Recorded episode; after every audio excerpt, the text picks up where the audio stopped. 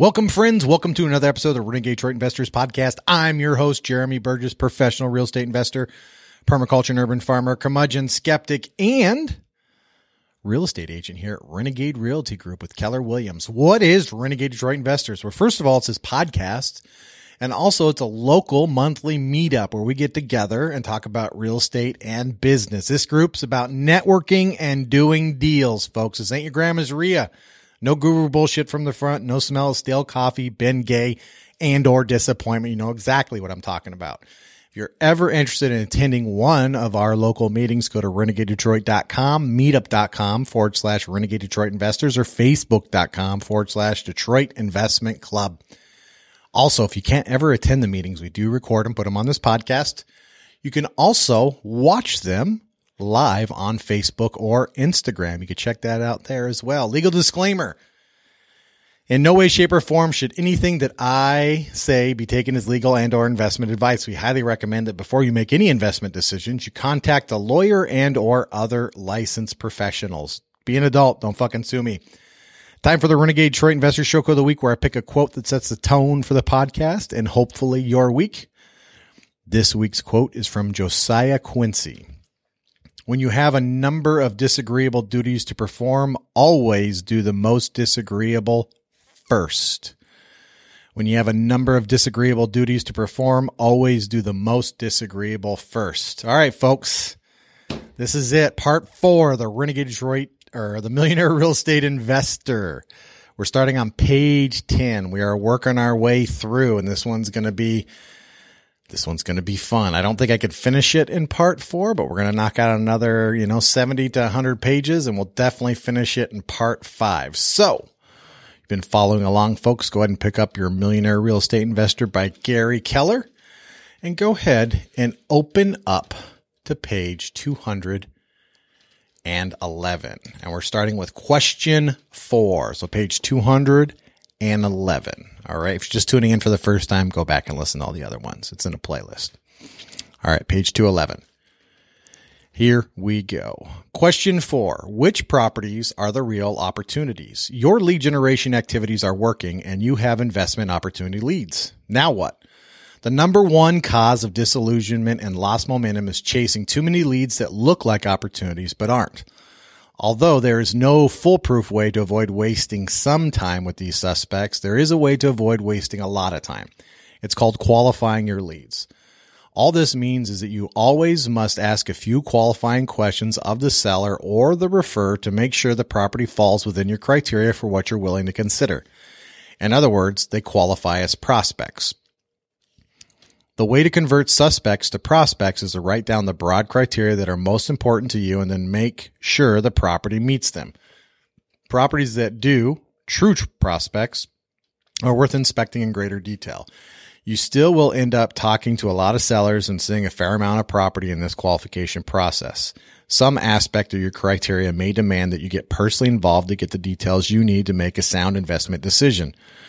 There also will be times when individuals in the support circle of your work network can step in on your behalf and help you qualify properties. Your real estate agent or your contractor may be happy to take a look at a property for you and give you his or her opinion.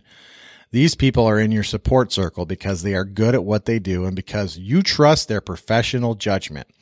If the suspect turns out to be a true prospect, one way you can reward those people is by involving them professionally in the deal.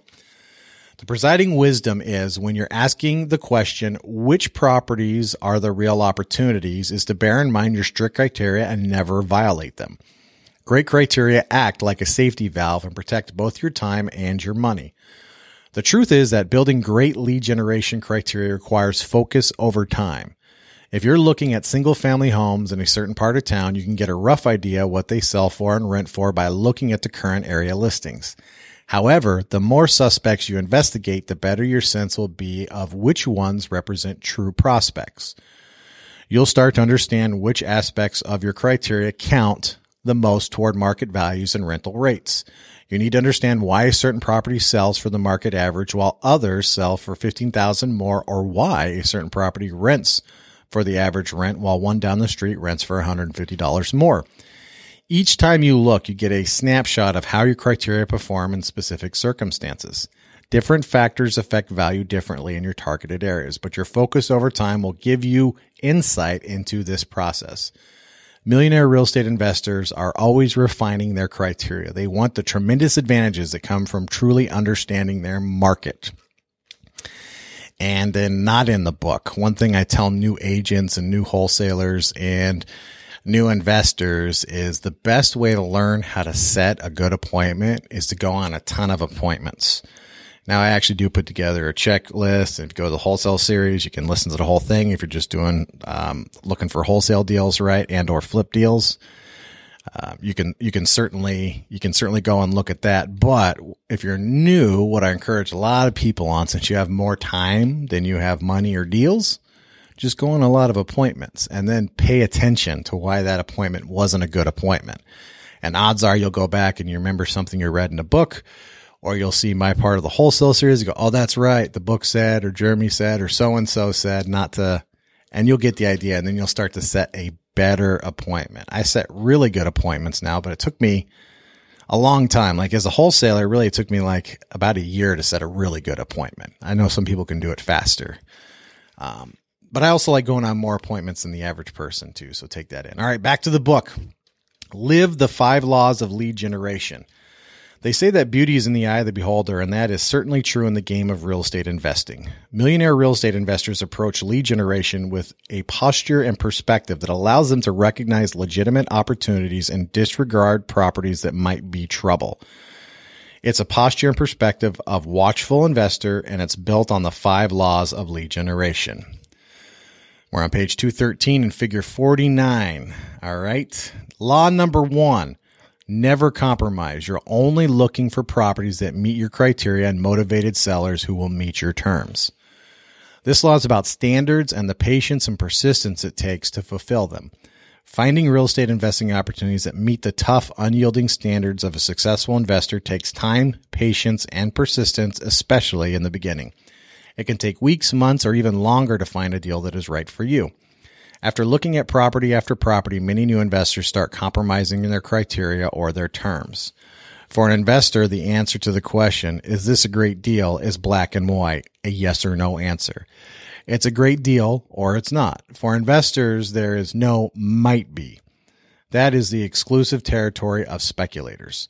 Properties either meet your strict criteria or they do not. Sellers are either motivated to accept your strict terms or they are not. The strong desire to do a deal, to get in the game, can lead to trouble. Never compromise. Law number two be a shopper, not a buyer. It's better to miss a good one than to buy a bad one. Investors live for the hunt, the thrill, the chase. They are as attached to the process of searching for investment properties as they are to the act of buying them. They are shoppers, not buyers. In our interviews with millionaire real estate investors, the way they talked about their investments made this very clear. They were, as pr- they were as proud of the effort they made in finding a deal and making it happen as they were of the profit they made. These investors understand that being a shopper instead of a buyer yields two significant advantages. First, they get to enjoy the part of the investing they do the most, the ongoing quest for great opportunities. Investing is uh, cyclic, cyclic, cyclic one of the two. There are times of plenty and times of scarcity, but because they are shoppers, abundance never leads to recklessness and scarcity never leads to impatience. That leads to the second great advantage of this posture. It protects them. These investors never feel the urge to compromise their standards. They treat every potential deal with a healthy dose of skepticism. They see properties first as suspects, and only after a thorough examination will they consider them prospects. It's the qualification process. The property must meet their criteria and the seller must meet their terms. Nothing else will do. They believe it is a great day when they say no as it is when they say yes. While a buyer never leaves the store empty handed, a shopper will do so handily. Shoppers understand that it is far better to lose a good one than buy a bad one. Most people think buying is investing, but they're wrong. Buying doesn't make you an investor any more than buying groceries makes you a chef. Making decisions on the basis of sound investment criteria and terms makes you an investor. Buying isn't the decisive factor. It's just a result of a decision. If you're looking at a property, talking to sellers and saying no, you're investing. Great investors celebrate the decision making process first and the outcome second. They know that their success is based not on doing deals, but rather on doing great deals. They love to shop and decide, not look and buy. In the end, the great deals go to the great decision makers. They go to the shoppers. Not in a book. Nailed that one. Sometimes I'd go two, three weeks and not get an offer accepted when I was wholesaling. It didn't matter. And I love the part that says great investors celebrate the decision making process first and the outcome second. The outcome doesn't matter if you got the first part right. Sometimes you hit a dry spell. Sometimes the market's hot. You got to stick to criteria till the right thing that pops up. You do have to make sure your criteria is reasonable though, right? I, I see this all the time where people are trying, you know, trying to get 30, 35% off and then they knock another 10% off that just to be on the safe side. And then they add another 10, 15% to their rehab budget. And next thing you know, they, they're basically trying to get a property at 50% minus ARV. Probably not likely to get that if you catch my drift here. Back to the book. Law three. Timing matters. Be the first or last person to make an offer. An essential component of finding a seller who will meet your terms is timing. If at all possible, you want to try and represent the seller's first or last chance to sell. You're looking for the advantage of an uncompetitive environment. When other investors are vying for the same property, the very nature of competitive offers can make it difficult to achieve your terms. The best lead generation programs of many real estate uh, investors are designed to put them in the best possible position to be the seller's first chance to sell. They market and prospect for sellers who do not yet know they are sellers. They are competition adverse and love to see, ask the question, have you ever considered selling that property? They also have a hair trigger when it comes to properties that meet their criteria. Out of the book means move fast. The second you know it's a deal, don't fuck around. Lock that thing up. Back to the book. They don't hesitate to take action and make the right offer. While time will tell if the seller will accept their terms, they would rather have the offer fall through than risk competitive offers that almost certainly will drive up the price. There is no risk in this decisive action. The property meets their criteria and they only make offers that meet their terms. The very nature of real estate offers is that what the investors are buying is an option to buy the property. If during the property inspection the realities of the property no longer meet their expectations, they can walk away. If you've participated in an auction, you've seen how the law of being last plays out. Serious investors rarely bid before the auctioneer counts down with going once, going twice. They understand that most of their competition has been weeded out, and if their price terms can still be met, they make their offer. Also, they rarely stay in the bidding process for long. Great investors pick their moments, and when they can, they choose to be first or last. Not in the book. That last part, think of like eBay. You didn't make your bid until the last three seconds, one second, if you can manage it. You know what I'm saying? Better to be first though. But if you can't be first, it is best to be last. Law number four. It's a numbers game. The quality is in the quantity. Great lead generation in any business is about overkill over time. The more properties you look at and the more sellers you interview, the greater the odds are that you'll find something great. Millionaire real estate investors understand this and they cast a wide net for opportunities. The quality is in the quantity. The quality is in the quantity. Don't get attached to any one lead or any 20 leads. We surveyed our investors to get a sense of the number of opportunities they investigate to find or make a deal. Statistically, it broke down like this. For every 30 properties they found that met their basic criteria and were worth investigating, suspects, about 10 warranted serious investigation prospects. Of those 10, only about three were worth making an offer on. And because their terms were as strict as their criteria, only one of those offers turned into a done deal. Call it the 30, 10, 3, 1 lead generation ratio for experienced investors. Beginning investors will have to look at three to five times as many properties to find legitimate prospects. Why so many? Millionaire investor George Mead, Meadhoof I don't know, says it's about developing the knowledge you need to make good decisions. He's right. Your criteria are developed and refined through the process of looking at properties, lots of them, that meet your basic standards. Over time, your sense of what constitutes a great opportunity becomes more precise and the numbers start to turn in your favor. With clear criteria, your marketing and prospecting will yield increasingly qualified leads. Whatever your personal lead generation ratio is, one thing is certain Lead generation for real estate investment is a numbers game. You cast a wide net, your chances of netting a winner will improve. Law number five, be organized and systematic. Protect your time and your money. The final law of lead generation is about treating it like a business. It's about protecting your time and money by being systematic and organized. When you're looking at a real estate invest, when you're looking at real estate investment opportunities or prospecting for them, what's at risk is your time. Considering all the things you could do instead, your time is a precious commodity. Moreover, when you're marketing for opportunities, something even more tangible is at risk. The money you spend on promotions and advertising. That's precious too. The key difference between the top performers and the rest lies in their approach to lead generation. The best sales professionals are systematic. They dedicate a set amount of time each week to lead generation and block their time so that nothing prevents them from pursuing this key business activity. For real estate investing, I've discovered that it takes the same kind of focus. You have to set aside dedicated time systematically each week to prospect for leads, implement your marketing plan, and track the results. Being organized is about tracking and sourcing leads. When people call you for an opportunity, ask them how they heard about you. When you get the answer, record it. Whether it is a result of your local market or your personal talent, some of your prospecting and marketing efforts will yield better results than others will. The people who send you opportunities most often should get a disproportionate amount of your attention. Those are the first people you contact and the ones you touch regularly. Similarly, the marketing efforts that generate the most legitimate leads should get a disproportionate amount of your time and money. Unless you're tracking your efforts and recording the results, you may never know how best to spend your time and money to find great investment opportunities. Think of it as connecting the dots. Many people don't make the connection between the time and money they spend looking for opportunity and the financial results they achieve.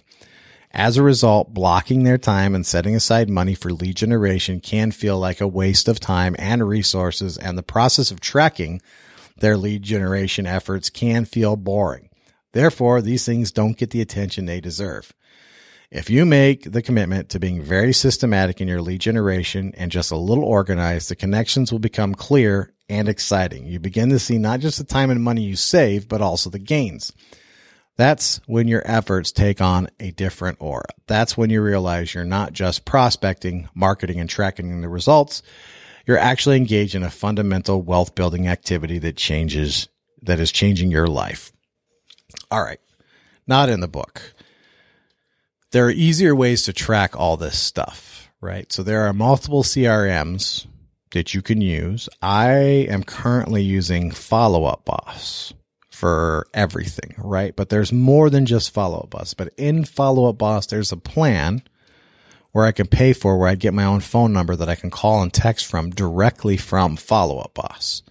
So if I have the discipline, which I do, to go in and do it through follow up boss and or log the calls that come into my regular cell phone follow up boss will automatically do all the tracking for me and give me a report when i started as a wholesaler i was using zoho and working for steve i kind of created my own spreadsheet to track this and what i did was number of calls made number of appointments set number of contracts signed number of closings I think that's the bare minimum you need to do. And if you're doing direct mail, throw number of direct mail pieces, right?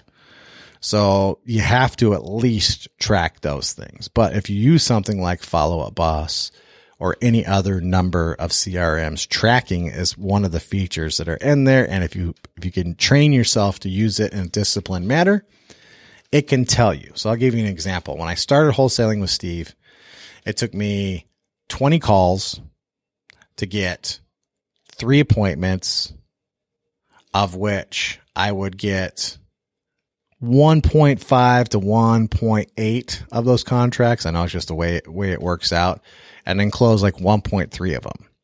And by the time I ended, it was the market was significantly more competitive, but I was better at getting contracts, right? Cause when I started in the beginning, so it's taking me about 30 to get one, um, to get two closed. So 2.2, a little over 2.2 close. So the only reason I knew that is because I was tracking.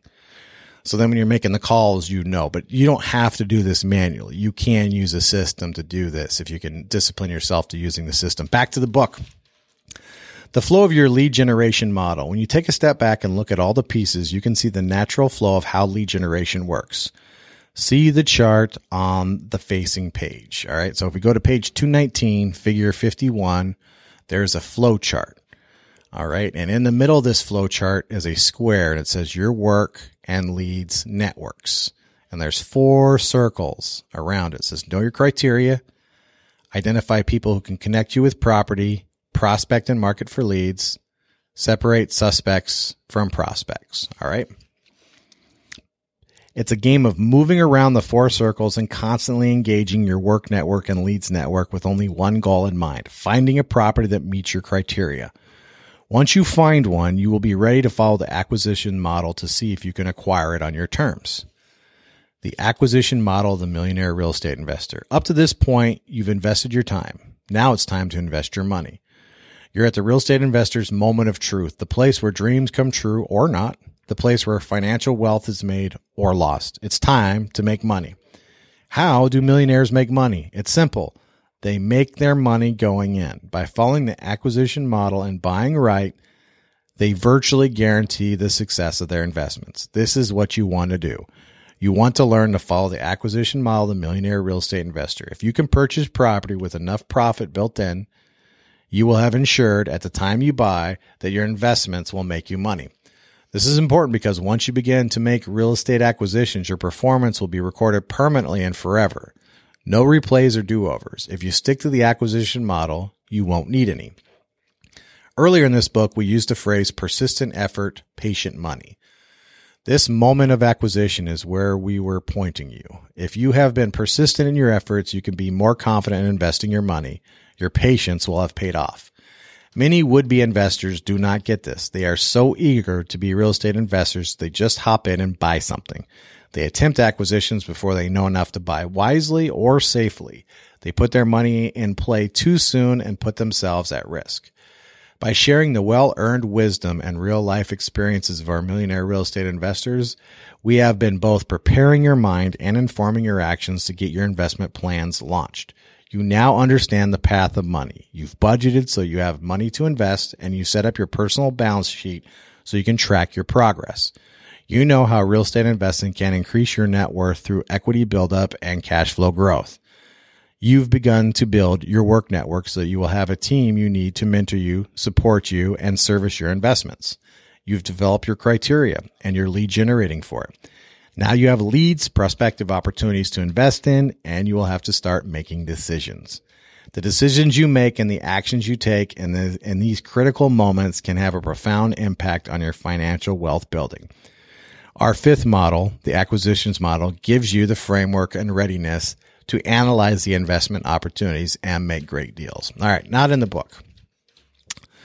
One thing they're right about is you definitely make your money when you buy. Um, that's very important up front and without stretching or wishing or hoping the market um, continues to go off. I like the part where it says if you have been persistent in your efforts, you can be more confident in investing your money. Your patience will have paid off. There are a lot of eager investors to get in. But one thing I've also noticed is a lot of people who sabotage themselves and never get in. I can think of enough people on two of my hands who come to RDI and have for years and still haven't done anything. So while he's telling you definitely be patient and be careful. Don't be so scared you're afraid to act too. And we are talking about that earlier in a few a few pages. Once you know your criteria and that matches your criteria and you have that discipline, move. Don't wait. So it's a fine line of doing absolutely nothing until the perfect thing comes along and then moving as fast as you possibly can, if that makes any sense. All right, back to the book.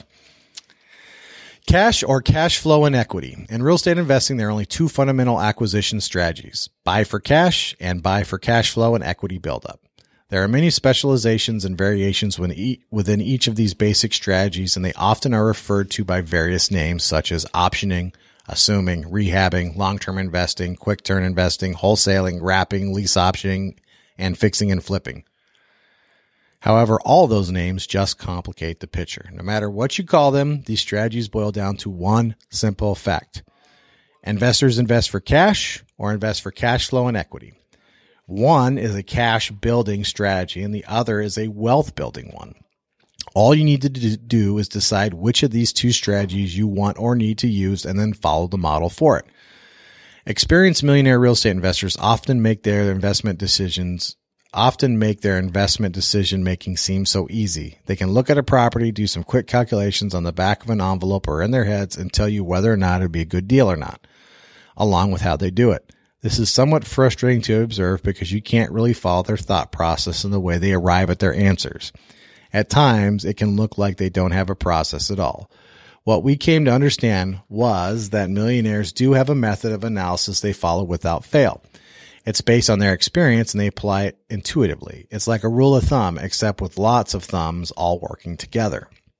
You could call it a rule of hand that sometimes seems like a sleight of hand, a trick casual observers can't follow, but it's there. And when you put it on paper, you begin to see the detailed step by step process they follow. It tells them what to do and allows them to make good decisions quickly and efficiently. The fundamental process they follow is the acquisition model of the millionaire real estate investor. See the chart below. And we're on page 222, figure 52. All right. And on the, there's, there's two sides here. There's a cash um, and there's cash flow and equity. On the cash side, you have profit margin with arrows going up and volume with arrows going down. And step one is find and refer. Two, control and assign. Three, buy and sell. Four, buy, improve, and sell. So those are all different things you can do for cash, right? Send out a referral, assign it, do a quick turnaround, buy a sell, or buy, fix, and flip, right? On the cash flow and equity, you have lease option, buy and hold, buy, improve, and hold, right? So that's what they're talking about. All right. Cash. For some investors, because of their goals or current circumstances, cash is king. If you want cash, you have four basic options for accumulating it find and refer, control and assign, buy and sell, and buy, and improve, and sell. If you're looking for cash and don't want to invest any money or even write a contract, you can accomplish that through find and refer.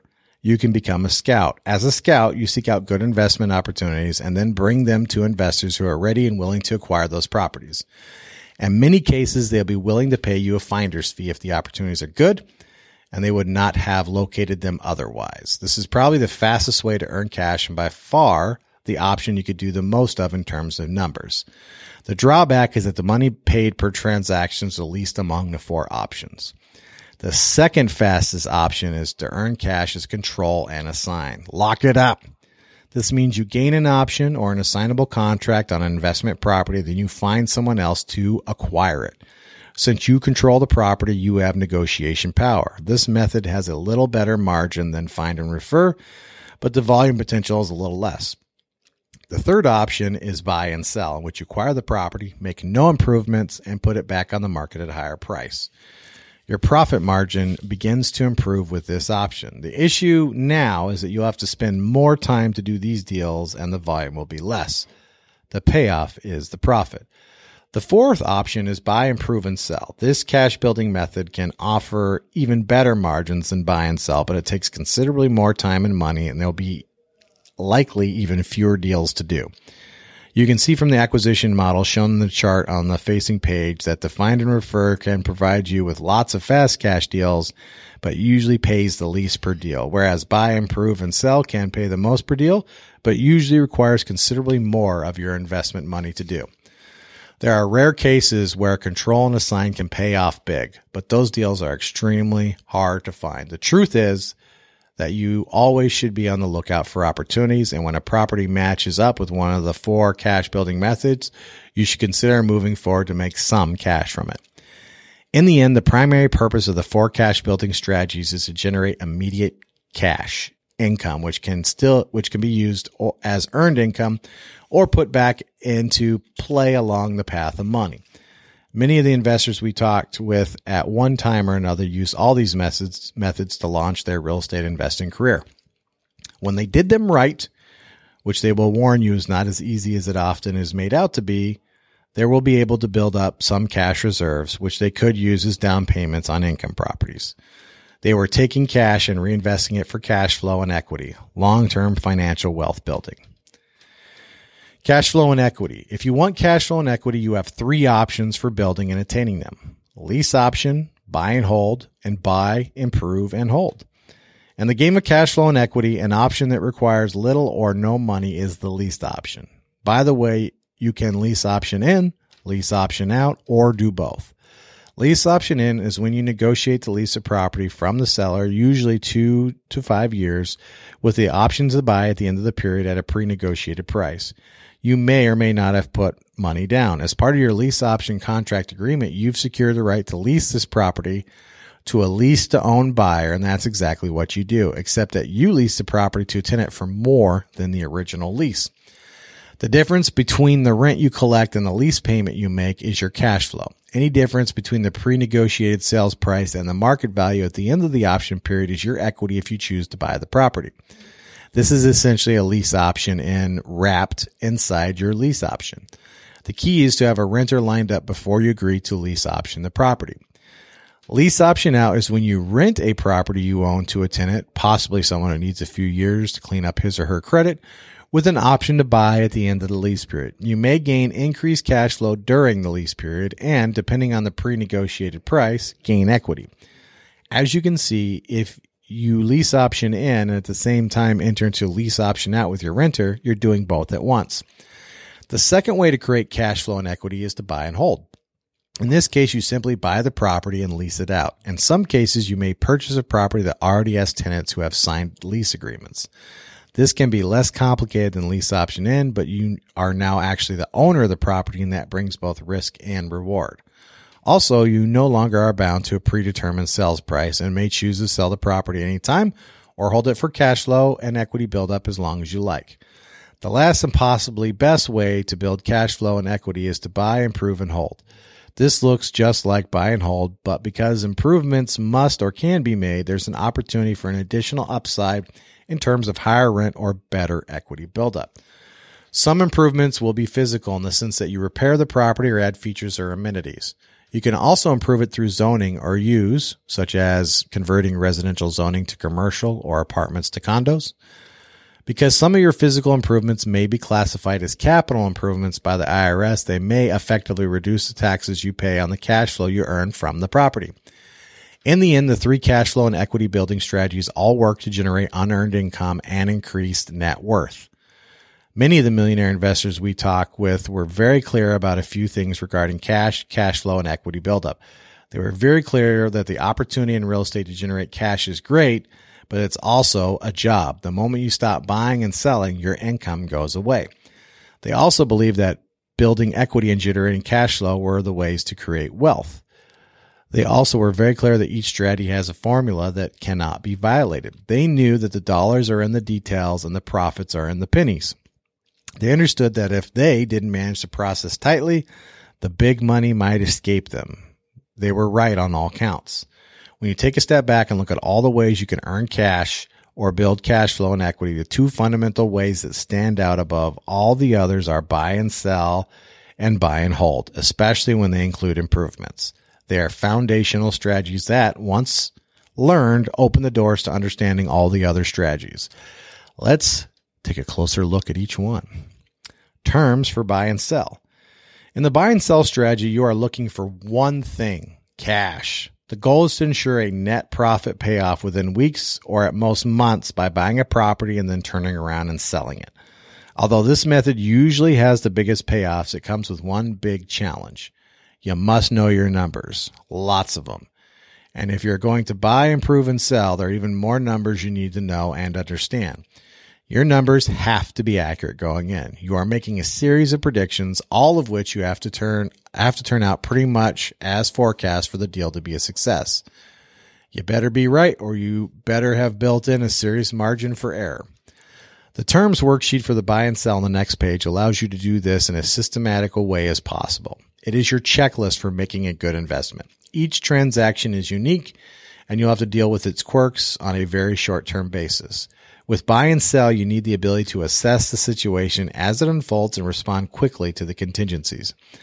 Take a moment and read through this worksheet. You'll notice that there are many acronyms with buy and sell. ARV, FARV, COP, COR, CC, and COS. Each one represents a number you will need to estimate with great accuracy, and they will factor into your actual purchase offer. These are the details that, when done right, yield the dollars you're after. You can see in this worksheet that there is a primary purchase terms section that shows you what you will offer for a property and what investment you will make. Then there are four sub worksheets that constitute the operating terms section. Each sub worksheet is used to determine a key number that will be carried up to the purchase terms and used to determine what will have to happen for this to be a buy it right deal. There are two very important safety margins or factors that must be determined as you use the buy and sell investment strategy. First, think quick sale. Rick Villani is the founder of Austin based Home Fixers the national contracting company for the real estate investment industry in any given market. Home Fixers consults with dozens of investors each month and sees firsthand the painful experience of investors who overestimate the selling price. Rick told us overestimating the, overestimating the market and asking too high a sales price could add weeks, even months to your selling time. The price a property might sell for versus the price it will quickly sell for can be the difference in controlling your carrying costs and, most importantly, making an accurate initial calculation about expected profits. The expect, expected profits establish the initial offer price on the house. So when forecasting your sell price, don't just consider the after repair value. Consider also the fast after repair value. FARV. Rick's formula for FARV is two weeks. What will sell the house within the first two weeks on the market? The difference between ARV, what the house might sell for, and FARV, what the house will sell for within two weeks uh, being on the market, is the fast sell factor. The second safety factor is called your discount profit margin and is the actual margin from which you make your profit on the investment. This number is critical because it also has to give you breathing room, your margin for error, in case something unforeseen happens. This could include hidden repairs, unexpected bad weather, contractor delays, and any other number of examples of Murphy's Law. What can go wrong will go wrong. Like in Detroit, sorry, Eric, your fucking furnace and not water tank being installed all the time, right? I have a Detroit factor I throw in. I even call it a Detroit factor. Back to the book. Those with the most experience in this method of real estate investing feel that the discount profit margin needs to be as high as 30% of your property price. As the price of your property increases, they believe that this margin usually becomes a flat dollar amount, such as 30 or $40,000, since 30% figures may not hold up for properties costing in excess of $150,000. In either case, they agree that you must establish this margin going in. You have to be accurate and conservative in all your cost estimates, assessments, and eventual market value and estimate the price point that would sell the property quickly. The sub worksheets are fairly self-explanatory. As much as anything, they are meant to be reminders so you never omit these important costs in your thinking. For example, the cost of purchase sub worksheet reminds you to account for the cost of potentially rewarding the scout who brought you the deal, paying your inspector to walk through the property with you, and or other closing costs you might incur as the buyer. Using the cost of repair sub worksheet instantly transforms your terms worksheet, buy and sell into a terms worksheet, buy and improve and sell, an entirely different kind of transaction.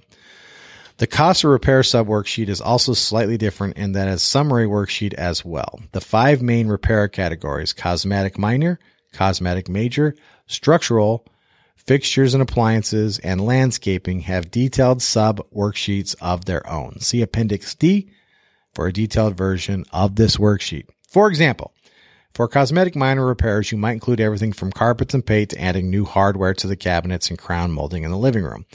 Because there are so many things to consider, it pays to have a detailed checklist. It also pays to account for a contingency factor here, or Detroit factor. One of our favorite and most helpful investors, Bob Guest, was very fond of reminding us that every house has a surprise, and he was absolutely right. The cost of repairs sub worksheet is where you account for that contingency factor as it relates to repairs. The carrying cost sub worksheet is where you'll estimate the taxes, fees, utilities, debt service, and upkeep you have to pay from the time you buy the property till the time you sell it. Remember that these are all time based estimates. You'll need your contractor to tell you how quickly he or she can complete the expected repairs, then pad that time to account for bad weather, worker unavailability, and other potential delays. This is your repair time. Next, you have to account for all the time it takes to show, sell, and close on the property. Many of the good investors we talk with conservatively budget for three to four months of carrying costs for homes with only minor repairs. Repairing and selling can take much longer than you might expect. Not back in the book. I always tell people it takes twice as long. If you think you're going to get it to the market and sold in 90 days, good luck. Probably not. Maybe you will. Going to need at least six months. And when I was borrowing money, I wrote most of mine up for a year just in case because it's better to know going in than it is to get stuck and be short. I had that happen a couple times and it's not fun. Back to the book. Many of the homes targeted by buy and sell investors are often at the high, low end, or lower middle market. This means you're not always selling to buyers with lots of cash for closing and perfect credit. The great offer you accept may fall through because of financing or credit issues. This could mean starting over, and that means time. The cost of sales sub worksheet is appropriately last. This is where you must account for any real estate agent commissions if you enlist the help of an agent to market and sell the property. You'll probably want to include a home warranty for a few hundred dollars since it can give you and your buyer both security against the unknown. Other costs of sale include title insurance, origination fees, and the like. All the typical closing costs associated with traditional financing. A real estate agent, title officer, or mortgage loan officer can help you calculate those costs correctly. This can be a big gotcha for a buy or sell investor who doesn't prepare for the right type of buyer because you could be dealing in homes on the lower end of the market, you may be asked to pay for the buyer's closing costs. Your buyer may have great credit or be willing to meet your asking price, but you but have no cash for closing costs. Account for that and you'll be protected in the long run. Buy, improve, and sell for maximum return. Finally, when it comes to buy, improve, and sell, you should be aware that you have a window of opportunity to achieve a maximum return. See the chart below. Understanding this window makes you an expert in maximizing your returns when improving real estate investments. On the front end, you know that you will have to invest a certain amount of money and make a certain amount of improvements just to break even. As you begin to invest in improvements, even with your discount profit margin taken into place, you may reach a point where the costs of improvement have chewed away your margin. Selling before this point, while the property is under improved and not yet ready for resale, will lower your profit margin and even cost you money. At a certain point, you realize that your improvements reach critical mass, the point of your minimum return or maximum loss, and subsequent improvements will earn you more than they cost. From this point on, as you make additional improvements, if they are the right improvements, you will increase the market value of the property. Let me give you an example not in the book. Some areas, having four bathrooms gets you an additional $15,000. So if you had three bathrooms and it only cost you 5000 to add a fourth bathroom, then by investing that $5,000, you would get a $10,000 return on that. That's what they're talking about. And that's an extreme example, but I just want to give you a simple example. Back to the book. However, be aware that this increase in value has a practical limit what the market will bear. From here on, any additional investment and improvements will not add much, if any, market value to the property. You have reached the point of maximum return on investment. It is now time to avoid over improving the property and put it on the resale market fast, cash in your profit margin, and move on to the next investment. Not in the book. People typically don't make this, have this problem. Most investors don't over rehab. You should be careful not to not to over rehab, right? He's right what he's saying. You should look at the comps, you should look at the pictures, you should know what every house sold for, you should know if it had granite countertops, was the kitchen new, how many bathrooms were they? Were they all on the first floor? Were the bathrooms on the second floor? Was it an attached garage? You get my point, right? But most investors don't over improve in my experience. Most investors under improved, right? Back to the book. Knowing which improvements at what cost will bring the maximum return is the ultimate skill in this game. It's a game of getting the highest return from the least investment and improvements. Investors with construction experience or those with do it yourself skills and a solid knowledge of repair work can do well with buy, improve, and sell. Not only do they enter the game with an informed idea of the cost and the need to do common repairs, they are capable of doing many of those repairs themselves. This sweat equity allows them to exchange their time and labor for reduced expenses and larger profit margins. Most people, however, will need the advice of an experienced contractor and the help of a solid team of repair and remodeling professionals to optimize the strategy. Terms for buy and hold. We are now ready to consider the true financial wealth building strategic option of the real estate investor buy and hold. This is a long term strategy that can bring you maximum equity and personal net worth. Ultimately, it's a strategy you will want to use and master. Buy and hold epitomizes what we learned in the financial model about the power of real estate investments to create equity buildup and cash flow growth. The buy and hold illustration above highlights the primary financial considerations to bear in mind for your long term acquisition strategy. You're buying properties for appreciation, cash flow, or preferably both. You can give primary emphasis to appreciation, quadrant one, or cash flow, quadrant four, or both, quadrant two. What you want to avoid is any of the investment options that fall in quadrant three low or no cash flow and low or no appreciation. This is not the path of the millionaire real estate investor because the risks are way too high. Millionaires buy quadrant two properties and avoid quadrant three properties.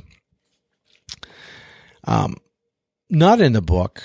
A good example of of what might be um, a number four would be like a I don't know, like sometimes like a two bedroom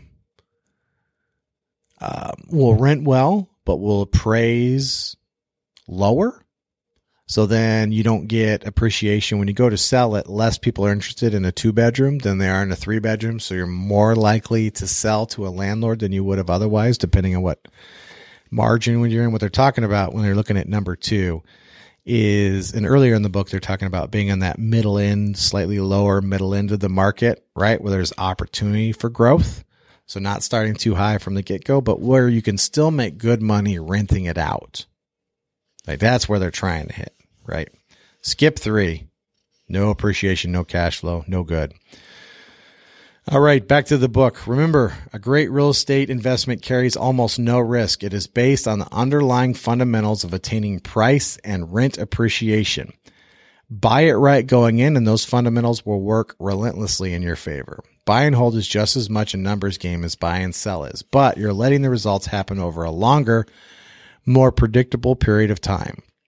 I would say probably more uh, tax advantageous too. Doing it right at the beginning, making your money going in is just as critical here, and there is a process to follow to help make this happen. A pre-investment checklist. We call it a term worksheet, buy and hold. See the chart on the next page. Just as with buy and sell, there is a purchase term section and an operating term section. The four subsections of the operating terms guide you in estimating and calculating the numbers that will be placed in the purchase term section. This will determine what you can offer from the property and what you will accept. Once again, these terms are financial and you must become a master of the financial terms that make a real estate investment work. For openers, you must have an accurate figure for the current market value of the property as well as some well supported evidence that home price appreciation will continue for that price range in that area. Next, you must establish your discount profit margin up front. This is your basic foundation for buy it right. The margin we recommend is at least 20%, more if you can get it, just as with buy and sell for investments over about $150,000. You want to pick a dollar amount, twenty to $25,000 in the typical range, since this percentage will be hard to obtain in the middle or high end properties. But if you're doing this, you're probably not doing it in that area anyway. Purchasing the property with this margin gives you security and often means that you will achieve positive net cash flow from the very beginning. The vast majority of millionaire real estate investors believe that having positive cash flow is critical. Some are willing to do without discounts or even deal with short term negative cash flows if they get solid appreciation. It happens all the time, but requires a lot of knowledge and skill to successfully pull off. However, in the overwhelming majority of cases, millionaire investors go for both, and we recommend that you do the same thing. Not in the book. One of the reasons why I moved to Michigan from Washington State what he's talking about here. So, where I lived in Washington State, most of the deals were done on the west coast of Washington. And the play was because these properties were all, they're even higher now, but they're all like $500,000. You know what I'm saying? Is they would buy them, rent them out at a loss because the rent didn't cover the value of the homes. But they would plan on holding it for three years and during that time, they would risk or venture or hopefully knew that appreciation would rise over that time and the depreciation was greater than the negative difference of all the payments they made and made the deal worth doing. To me, this seemed fucking insane, which is why I moved to Detroit. Back to the book. The second big decision in the purchase terms section is the down payment. In some cases, the lender on a mortgage for an investment property will require you, the investor, to put down 20%. They want you to be sure you have the money as well as theirs at risk. Because you won't be living in the property, they want extra assurance that you are equally committed to the investment. If you're going to be living in the home, even though you're doing it as part of your investment strategy, we call this buy and live, you may be able to purchase it with little or no money down. Um, they do have some loans that'll do 15%. This is in 2019, but they're right. I would assume if you just, I tell everybody 20% and then sometimes you get lucky based on credit or that lender. But I would say, you know, 20% is a good number. Back to the book. The same calculations for cost of purchase and cost of repair are done here that were done with buy and sell. They are straightforward and you can use the same detailed repair estimate worksheet as in Appendix D. What is unique to the buy and hold worksheet is a net operating income sub worksheet. This is where you will come to know the numbers that make a residential income property work for you. You'll have to determine the current monthly rental rates in your local area for the type of property you are considering. That's what you put in on the line for gross rental income. While many longtime investors use a 1% rule of thumb, you'll get as your monthly rent an equal amount to 1% of the property's market value if you must guess, we recommend a more conservative ratio of 0.8% instead of counting on a $100,000 home to rent for $100,000 a month. You conservatively use 800 for your rental estimate. No rule of thumb is good enough for estimating this critical number in your acquisition worksheet. You need to know what that particular property has rented for in the past or what similar properties rent for in that neighborhood. While you're doing your due diligence on the property, ask for copies of the lease, call the numbers on the area rental signs, and research the internet and MLS and newspapers for market rents. Your ballpark estimate using our 0.8% rule may have been fine for making an initial evaluation or even an offer, but the real rental value, which is determined through due diligence and market research, will be a deal breaking factor in your ongoing negotiations. Not in the book. Definitely figure out the rents at least if you're looking in some place like Metro Detroit, where you have so many different housing markets and so many different ARVs and so many different rents, if you were just to take the 1% or the 0.8 rule, you would, it would take a lot of neighborhoods out that would make you money. So when he's saying figure out what things are actually renting for, he really means it. Back to the book. Having established your best projection for gross rental income, you must allow for vacancies, time when the property is unoccupied and you are not receiving rental income. We have used 6 to 8% or about 3 to 4 weeks annually as a vacancy factor in our model, but you will have to determine this locally and take into account current rental market conditions. I always use 10% or higher. When you subtract your vacancy factor from the gross rental income, you have your net rental income. From that, you will subtract all your expenses, your monthly operating costs, which will leave you with your net operating income, NOI. What you now have is a number that will tell you what you will be able to pay in debt service, the monthly principal and interest on your, of your mortgage loan, and what cash flow you will have left. This is a critical point in the buy and hold acquisition model. If the property does not produce cash flow with the numbers you have, you will have to lower your offer appropriately or seek special financing. The right terms on your loan, interest rate, and length of playback, uh, payback can often make a significant difference. The investors we talked to were extremely creative in their financing solutions. They understood how to take advantage of a variable rate and adjustable rate conventional mortgages get immediate cash flow on the deal. Often they sought seller financing, which allowed them to set the terms that were unique to each deal. All these strategies may remain may require trade-offs, so be aware of this at all times. Shortcuts that get you cash flow often take away from your equity buildup. As a simple way to illustrate this, we created a chart to illustrate the dramatic difference in the equity buildup using a 15 year conventional loan versus a 30 year conventional loan. In general, shorter terms on your mortgage loans will lead to higher monthly loan payments. They'll have a direct negative impact on your cash flow, but a major positive impact on your equity buildup. As you can see, after 16 years, the 15 year loan is completely paid off, which means you'll experience a big jump in cash flow.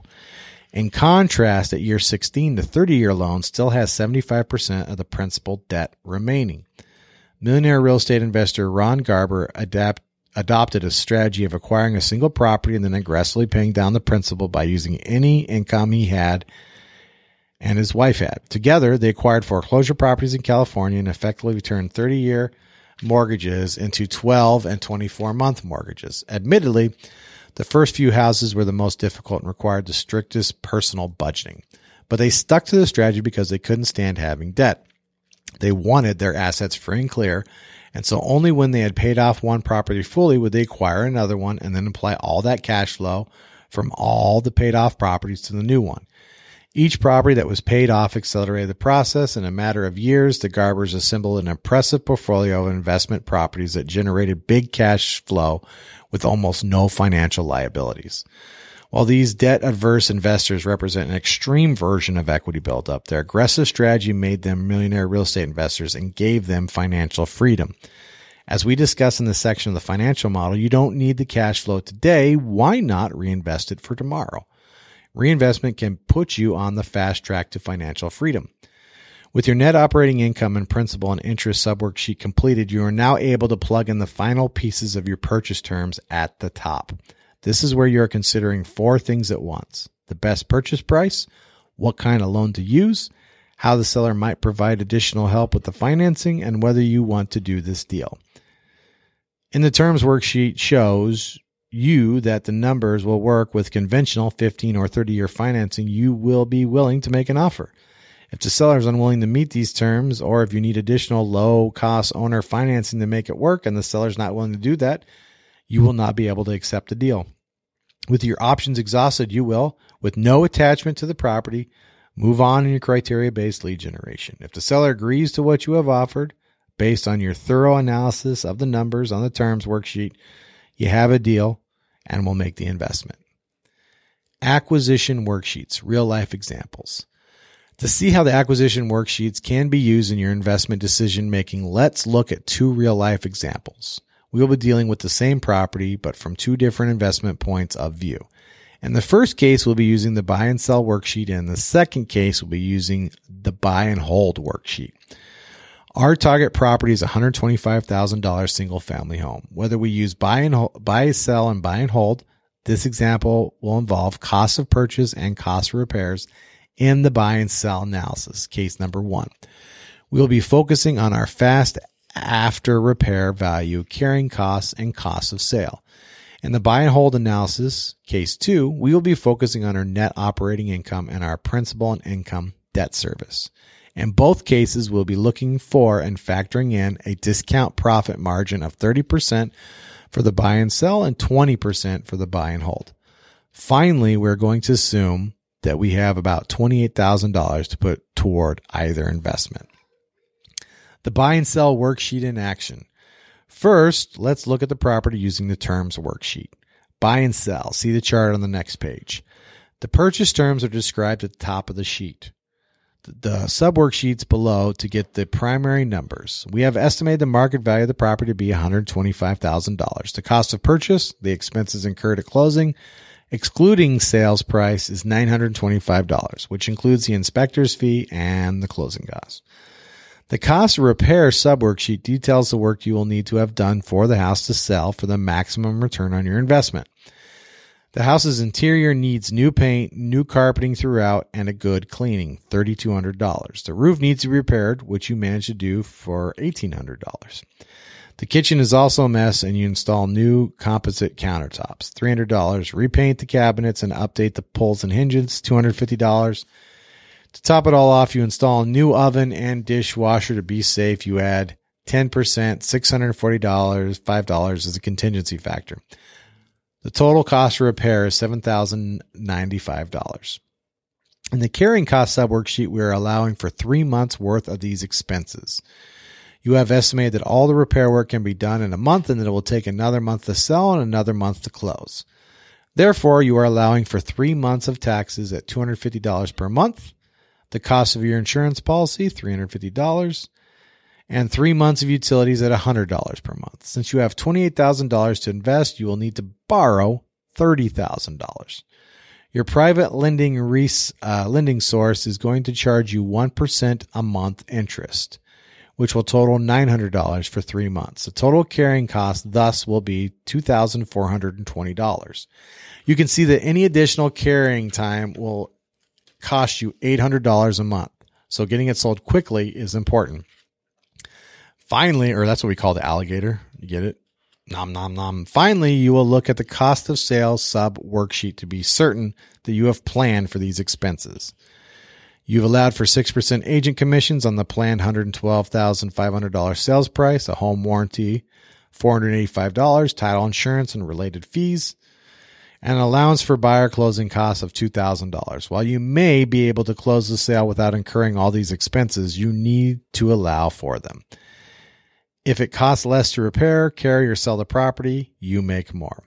As you now look closely at the terms worksheet buy and sell, you see that you'll be able to offer $58,000 for the property.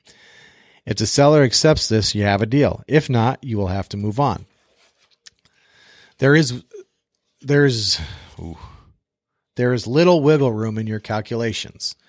While you have allowed for some contingencies, this is the only price at which you can be confident of getting your proper return on investment.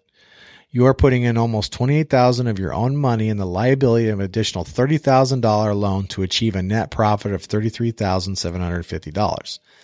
If anything goes wrong and any of your costs go up, the profit margin can be reduced quickly. Since you are a disciplined real estate investor who knows your numbers, the purchase price will be 57,950 or it won't be a deal. You could always accept less, right? the buy and hold worksheet in action. Let's look at the same $125,000 uh, $1,000 property using the terms worksheet. Buy and hold.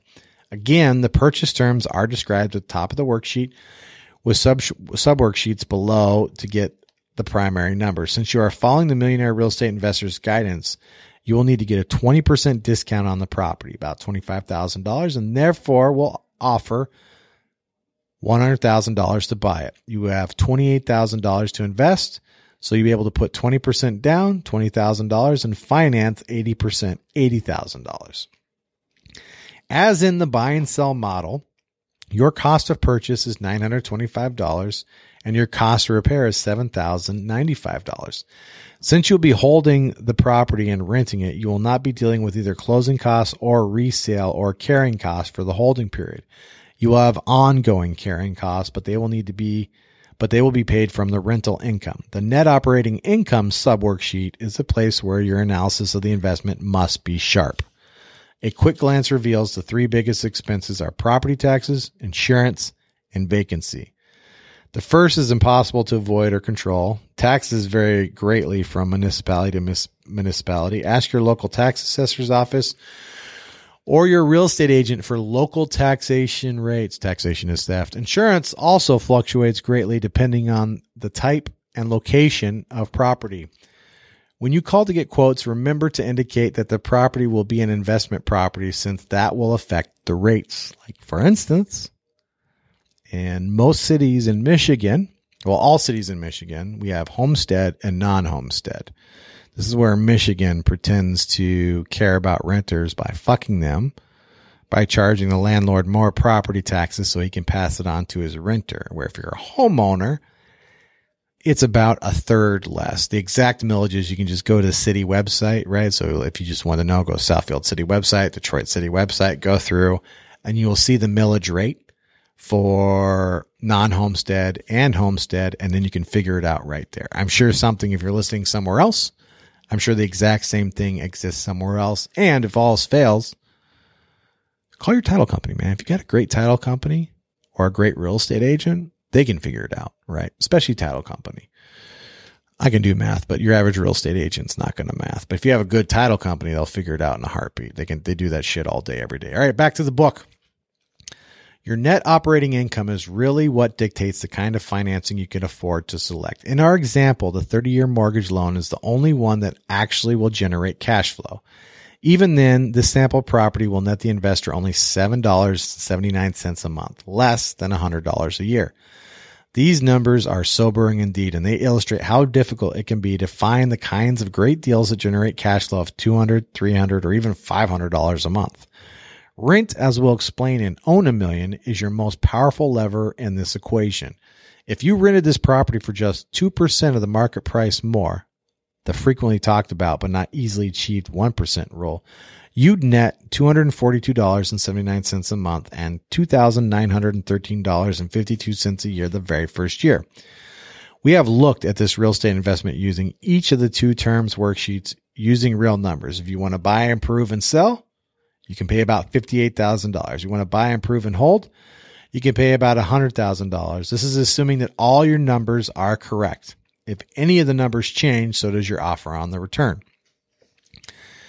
In the beginning, it will take time and discipline to com- to complete this analysis for each investment opportunity you investigate. Until you know how much it costs to get carpets installed, you have to call vendors and get quotes. Until you know market rents, you have to research them.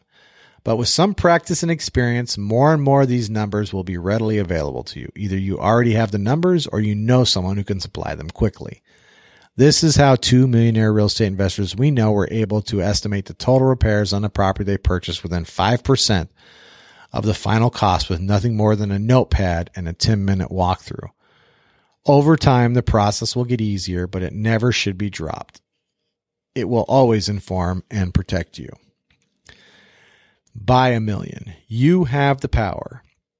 If knowledge is power, you now have more power. You should feel ready, willing, and more able than ever before to make a real estate investment, to take your financial wealth building to the next level. All that remains is to get into action, informed, purposeful action.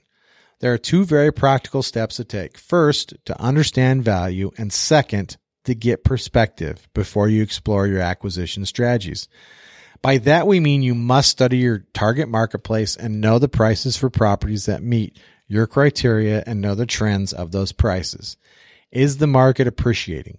At what rate? What makes you think it will continue to appreciate? What are the economic and demographic forces driving the prices both in the area and in specific neighborhoods? In addition, you will need to study rental rates. What are the expected rental rates in the properties that meet your criteria? Are they going up? Are they going down? Are they staying flat? What has been the trend over time and what is predicted? What are renters looking for that might allow for higher rental rates? Not in the book. Josh Sterling, Jesse Boyd, and Michael Dundon, who have all been on this podcast before, you can go back and listen. When they when they rehabbed their rental properties, they brought all their mar- properties to the top of the market, right? So it didn't matter if there wasn't anything wrong with the kitchen. If it was an old kitchen, they put in a brand new kitchen. If it was an old bathroom, they put in a brand new bathroom. If the roof was questionable at all, they put in a brand new roof. And their idea was to minimize their maintenance costs up front, but they also did the calculation that they were able to get 200 up to $250 more per month in rent for doing something like an additional ten to twelve thousand dollars in additional repairs that they weren't otherwise going to make to improve the property. And that's how they did all of them. Right. So that's what they're talking about here. And then some markets you'll look and see um, there maybe there isn't a premium paid for that top of the market, right? And he says it also reduces vacancy because so few people have nice houses for rent. You get the idea. Back to the book. As you look at more and more properties, check what they are selling for and learn what rental rates they are getting. You will build confidence as an investor and be able to calculate the numbers you will put in your terms worksheets accurately. This will empower you to identify the best investment opportunities, make intelligent offers, and buy it right when you acquire a property. You eventually will become a value expert for your type of investment properties in your targeted areas. The second step is to get perspective on where you are on your path as an investor. You will have three choices for your primary short term strategy buy and live, buy and sell, buy and hold. If you are just beginning and have little or no capital to invest, your best bet is to buy and live. This means you treat your own residence as an investment. Not in the book, as I'm going to sip a little bit of coffee here. I do do this for some investors. It's not very often. Most investors already own their own house or before they consider getting uh, a rental. Here, a little sippy sippy, by the way. Go to Hazano's. Get the Ethiopian Harar. It's God's coffee on Nine Mile and um, Nine Mile Ferndale. It's absolutely excellent. Um, so you can, yeah, it, maybe maybe your first deal if you don't have any other resources, right? Let's say you let's say you only qualified for an FHA deal too, right? Federal Housing uh, Administration, right? So it's a government guaranteed loan where you could you only got to bring three and a half percent down if you meet the uh, debt to income ratio and credit and workplace other requirements, right? Um, it's going to be hard to get a 20% off on an FHA deal, right? But let's say you knew, like I knew, that January and February, at least in Southeast Michigan, were the months for which property sold the least. There could be, I could, I could tell you right now because of a great presentation a great friend of mine did. Show me all the numbers. Guy's a fucking magician with these numbers. There's a 10% difference between selling in January and selling in June, July, depending on the property in the area, right? So even as an FHA buyer, if you just bought when most people didn't want to buy, even if you sucked and you weren't any good at it, you could get up to a 10% discount just by buying at a particular time of the year. You know, get your fucking foot in the door. Anyway, back to the book. If you are current, if you currently have your own residence, want to invest in more real estate, but don't have money to invest, the buy and sell strategy is a great way to build up your investment capital. By acquiring properties under market value, fixing them up if they need to, and quickly reselling them, you can make a profit. While you usually will have to pay taxes on that profit, you can reuse the remaining money to make your next investment. As you do more of these deals, you can increase the amount of money you have available for investing. There are millionaire real estate investors who have used some of this cash flow for their living expenses. In this case, they are buying and selling real estate as both a job and a way to earn cash for future investing. Eventually, though, they will be investing for a greater uh, proportion of the cash they receive. Not in the book. Um, if you listen to all these podcasts, you'll notice there's people who've done lots of deals and there's people who've done very few deals. But the ones with the, mo- the highest net worth have sold the least amount of properties. Doesn't mean they did the least amount of deals. It just means they sold the least amount, which means they, they held long term. Back to the book. In the end, all roads lead to buy and hold. Yes, yeah, I was impatient. I should just waited. This is where true financial wealth is built. You know this is from you know this from studying the financial model. When you have the money from your savings or your net cash proceeds, you will look to acquire properties that you can rent and hold for the long term, maximizing your equity buildup and cash flow growth. No matter where you are in the path, pick the best strategy and then follow the model of the millionaire real estate investor. Stick to your criteria, be systematic in your lead generation, use the worksheets, insist on getting your terms, engage your network, and be a shopper, not a buyer. In fact, shop till you drop. Your financial net worth will rise, perhaps to a level you never imagined. All right own a million. What page are we on? We're on page 253. How far along are we? Oh, we're only in an hour and 13 minutes. Yeah, we keep going. All right. Own a million. Dealing with complexity is an inefficient and unnecessary waste of time, attention, and mental energy. There's never any justification for things being complex when they could be simple. The labyrinth. Ooh, let me get a little sippy sippy of coffee here. Some more Ethiopian Harar. God's coffee. Oh, tastes like um, It's got a hint of like um, tobacco and like berries. Oh, so good. The labyrinth of charters. Sometimes life feels amazing and sometimes it just feels like a maze filled with dead ends, double back loops, and places that look alike but aren't. Real estate investing can present a similar set of challenges, so the symbol of the labyrinth of charters may be an appropriate place to begin our own million discussion. Own a million discussion. That famous walk-through maze is located on the sanctuary floor. Uh, Chartres? Chartres? I don't know. Don't speak French. Sorry, France. Cathedral in France, which was built in 1235 AD. It was created so that the parishioners could walk the maze as a substitute for making a pilgrimage to Jerusalem. In some cases, they had to shuffle along on their knees as penance. The key to making it through the maze is to stay focused and stay on the path. You see, in the charters maze, there are no wrong turns, just a long, winding path to the center. Sometimes the path takes you away from the center, but if you carefully watch where you're going and stay on the marked path, you will make it in the end. The curious thing about these types of mazes is that they always look for more complicated, they look far more complicated than they are.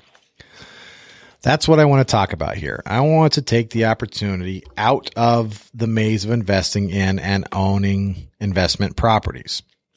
The fact is that anything taken to its most sophisticated level usually becomes complex. Even the cars we drive, the TVs we watch, and the computers we use are at some level very complicated. However, using them to our advantage could be as simple as turning the key in the ignition, operating a remote, and pointing and clicking with a mouse.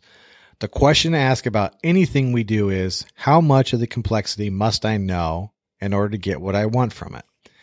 Based on what we have covered already, you now understand how to acquire real estate investment properties and therefore know how to buy a million, acquire a million dollars in property market value. What is different about looking at how to own a million, amass a million in equity? The real difference is a shift in your focus from trying to buy it right to now attempting to grow it right. It's about turning acquired market value into realized equity gain. It's about turning your real estate investments into actual net worth that shows up on the balance sheet. From the beginning of this book, this is the game you set out to play. It is the real estate investing wealth building game. Get money. But let me be very clear about one thing or get equity. Get equity. You already have covered everything you need to know to become a net worth millionaire real estate investor with a million dollars in equity in your investments. It's all in the financial model, the lead generation model, and the acquisition model. If you follow those models, you won't go wrong and inevitably will become an own a million real estate investor. Here you'll be shifting your focus from uh, your focus to a buy and hold investment strategy. While you can always do buy and sell if the opportunity is right and you want to generate some cash, it's buy and hold that brings real financial wealth. The buy and hold strategy is all about maximizing and accelerating equity buildup and cash flow growth. A word of caution before we continue. Up to this point, we have kept things simple and straightforward. Now we are going to cross that line. It's unavoidable. Everyone who pursues financial wealth building will, over time, be forced to deal with these nuances of the game. Just remember that as complex as it may first appear, if you stick with it and stay on the path, it will become increasingly uncomplicated for you. And knowing how to deal with them can make a positive difference in your investing life. Veteran investors love this part of the real estate game. They love to be creative and enthusiastically drive into the complexity like little kids in a PUD muddle. They can spend hours debating cash flow versus equity. They can sit on the porch and spit and whistle about rents, repairs, and property management.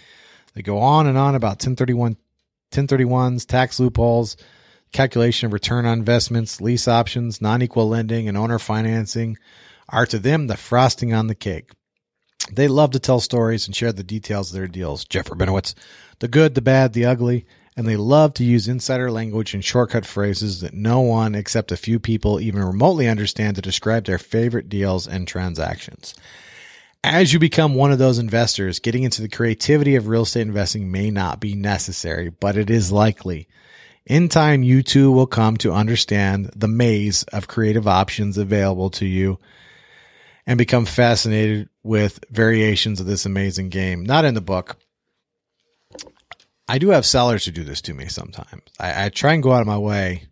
It's like, hey, you, you communicate with me as much as possible and I can help you more. And every once in a while, I have sellers who don't communicate with me and just assume they know or assume they can't ask and they go do things that I, I could have pointed them in the right direction. That's what he's talking about here. There, if you don't know the creative ways and you get jammed up, you need to be able to call someone like me or Jeff Rabinowitz or Ron the Don. You see what I'm saying? Like, or wherever you are in your neighborhood, whoever those people are, right? And be able to get an answer from them quickly. Back to the book. However, when it comes to reaching your long term goals, this world of creativity and complexity can be as dangerous as it is compelling. Many of our millionaire real estate investors warned us about these dangers. They told stories of how they got bored with the things they were doing that were working for them and began to get creative in their real estate investments. Then they told us what went wrong, how their financial wealth building got sidetracked or went off track. Looking back, they would say, I wish I had stayed with what was working. I wish I'd bought more of those basic good deals and not sold the good ones I had. 17 issues of Own a Million. Oof, there's 17 of them, huh?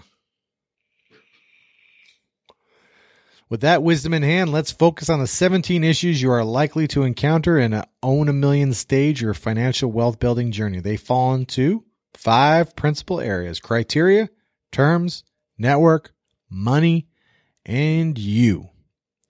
Criteria, always the guiding light. As tight as your criteria are now, they are not as tight as they're going to be. As you continue to acquire more real estate, you will become even more certain about your criteria for considering an opportunity and making an offer. The experience you gain in looking at properties, the insight you get from tracking local values, and the results you achieve from your earlier investments will inform your current thinking and decisions you will be able to sort out the prospects from the suspects much more quickly and ever more precisely let your lead generation network know what you are looking for. Issue 1 Stick or Switch. Once you've begun to acquire good basic residential real estate investments, don't let your need for greed, speed, or novelty take you off track. Don't cash out too quickly, even if you'd like to have the money right now. Don't begin to take risks because someone says you can get rich faster with other kinds of investments. Don't change your criteria simply because you're bored with looking at the same kind of opportunities and deals again and again. Repetition is the mother of mastery and of skill. When you connect to the results you are achieving, the activities you are repeating, you get excited about the activities. The power is in the repetition and um, not in the book. I see this all the time. New shiny object syndrome go to the next guru. Well, this person has a system, or what about this? Or would you, have you thought about this? Yeah, it's just, uh, same thing over and over. Boring as fuck, right? Back to the book. Here's the basic wisdom. Pick a niche to get rich. Learn the niche, master the niche, and eventually own the niche. Stick to it and maximize your financial growth from it. Your criteria will define your niche. It may be geographic, or a type of property. Usually you'll be focused on the price range and the condition of the property. It also may involve a type of financing or a particular clientele of renters. Once you have that niche and you're getting good results, stick with it. Write it for all it's worth. There may come a time when your niche is maxed out and there are no more good deals in it, or you may find that economic conditions or government regulations have put a hold on growth in that niche. Then you'll be faced with dilemma I call the dilemma of stick or switch. Do I stick with my criteria or switch my market, or do I stick with my market and switch my criteria? Think about this carefully. Don't do it as a knee jerk reflex. Be sure the switch is necessary and think about what you'd prefer to master, new market or new set of criteria. Not in the book. This happened to me um, when I was doing a shit ton of land contract deals in Detroit. So what I was doing after the FHA loans went away and I got tired of getting burnt out on the Section 8 renters, right? Is um, we were trying to figure out a way because we had shitty property management back then. We couldn't find anybody good. How can we alleviate some of the main, uh, alleviate the maintenance and also get them from a renter perspective to an owner? We said, Hey, let's sell these things on land contracts and, um, started, you know, bumpy road in the beginning, but it turned out to be one of the most profitable and simplest ways of doing things. And some of these are still getting paid off years later. They just fucking work out. Anyway, government changed the rules. That happens, right? Dodd Frank, Consumer Financial Protection Bureau. All of a sudden, that whole land contract is a business model, um, especially doing doing any sort of seller financing to a homeowner. It's different if it's an investor. Please talk to a lawyer. I'm not a fucking lawyer. Yada yada. Anyway, point being, they completely changed my business overnight, and I looked into getting licensed and everything else, and decided that basically government didn't make that profitable anymore. So I had to pivot. And what did I what did I pivot to? Well, I pivoted back to uh, renters, but without Section Eight, just to working renters, right? So that's and I had I had to change my criteria. So back to the book. In either case, you will need to put in the time and do the work to master your new niche. Our millionaires told us that when they changed strategies, they did it carefully and purposely. They took enough time to gain confidence in the new niche before ramping up their acquisitions. In a sense, they kept a beginner's mind, willing to learn before taking action. For them, the phrase persistent effort and patient money is a lifelong principle. Issue number two, become an expert. How does an investor become an expert in his or her niche? Once you've picked a specific geographical area or type of property or set of economic standards, you focus on the details and issues of that real estate investment profile. You must uncover all the information sources you can, find out who is working that area, get to know them, set up your lead generation program. There are three ways to master your niche. Number one, study and observation. Number two, experience and doing. Number three, asking and listening. Study and observation. You already know that you must be able to determine market values and rental values accurately.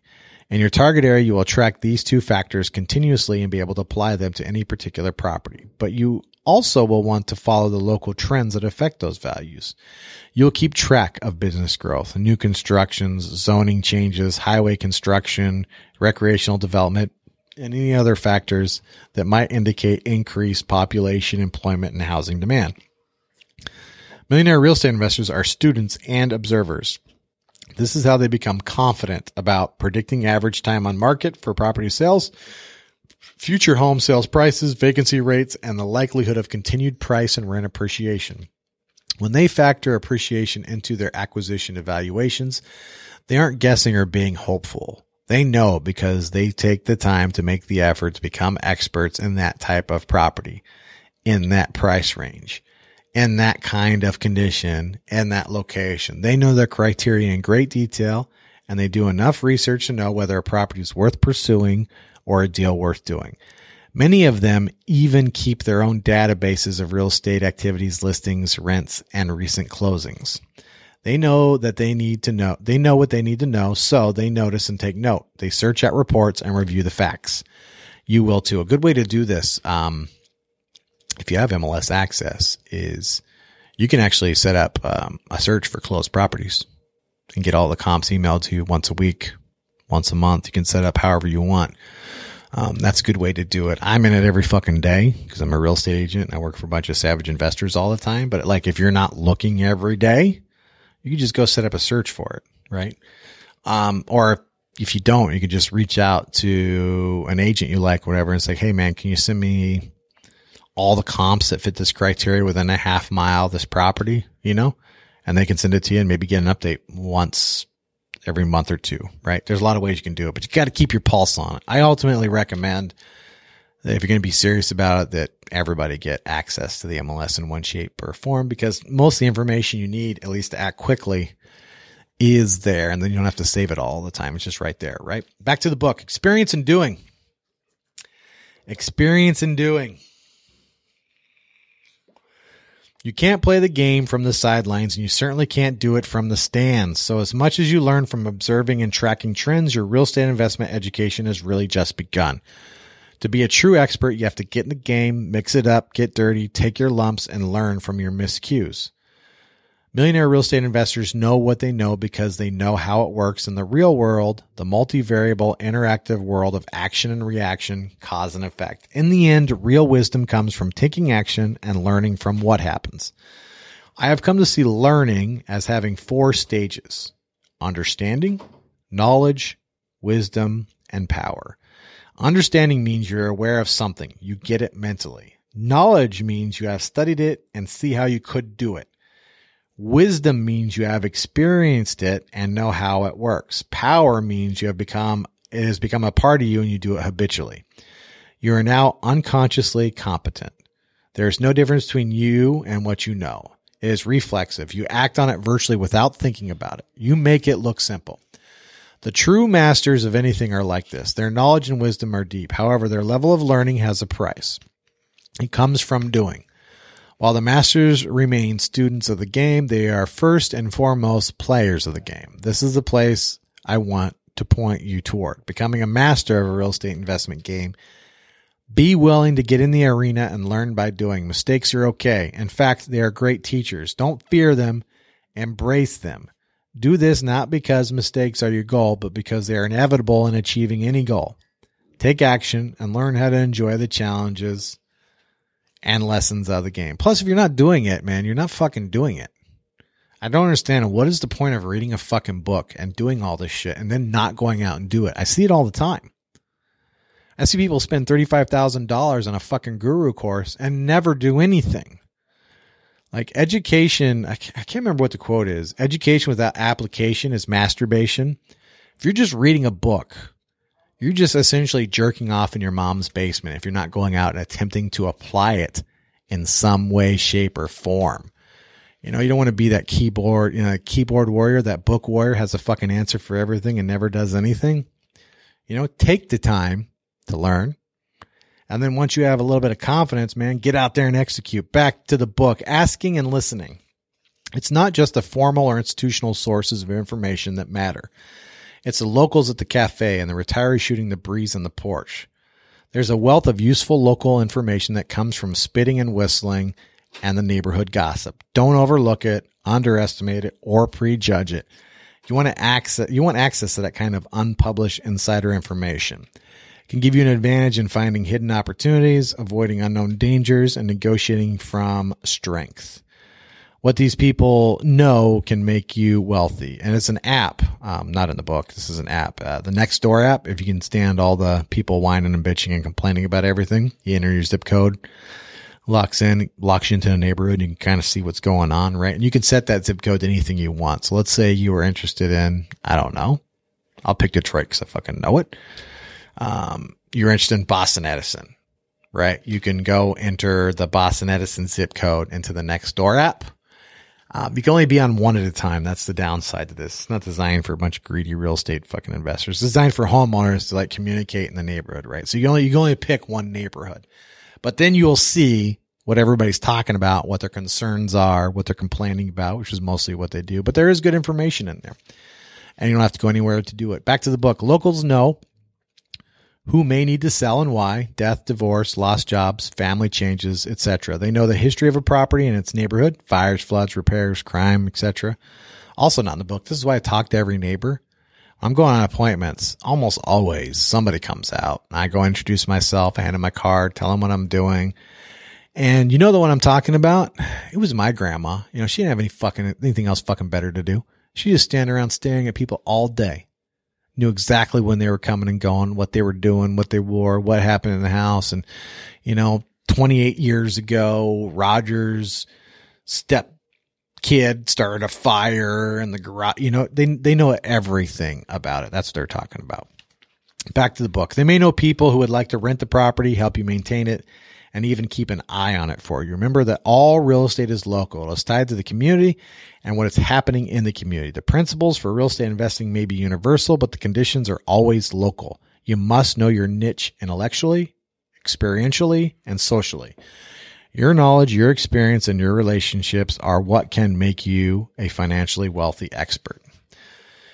Issue number three, think in units. There's one trend that is so perverse among our millionaire real estate investors that seems to be so pervasive. Sorry. There is one trend that is so pervasive among our millionaire real estate investors that it seems to be a truth. We've come to call, call it the think in units truth. It's about how many units you own and it's really a double think, rental units and managed units management units. To understand this truth geographically, look at the chart below. As the number of dollars invested in real estate increases, you can see more dollar signs as you move down the left hand column. So does the number of rental units. However, our research shows that there is at the same time a decrease in the number of management units, the shaded rectangles. In other words, as you invest in more and more real estate, you begin to think in units, the number of management units that contain your rental units if you if all you owned were single family homes, you would have one management unit for each rental unit. But when you acquire a duplex, you now have two rental units for one man in one management unit. In a fourplex, you have four rentals in one management unit. In an apartment building, there could be many rentals within just one management unit. This trend toward multi-unit properties makes sense for at least two reasons. Simplicity of management and limitation of losses. Since each building will require both property management and leasing services, it is usually easier and more efficient to have fewer of them. Handling one large apartment building with 100 rental units is easier than managing and leasing 100 separate single family houses. Thus, consolidating management costs can increase the profitability, net cash flow of the investment. The second reason for doing this is that it can limit potential losses on individual management units. If you have one vacant uh, apartment in a 20 unit building, you are receiving 95% of your rental income from that property. You are unlikely to go into default on your debt service and you probably still have positive cash flow. When your single family rental house is vacant, you don't have any income from that property. And that represents a big problem for that management unit.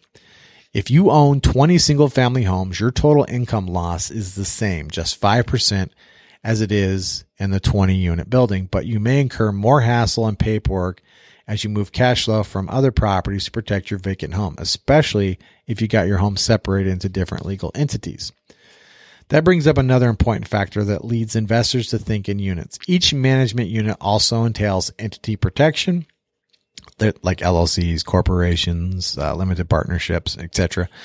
Insurance policies, a tax return, and probably a separate property manage, uh, management person. The consolidation of units under one roof, so to speak, saves on all these costs. And when you must be involved, probably will save you a lot of driving time. This is certainly the case where you uh, can take the complexity out of the game. Not in the book. Single family units, I have a lot of investors who just buy in a very small area for that reason, right? Same if they're doing flips. They don't want to travel outside the area. They don't want to waste a lot of time driving.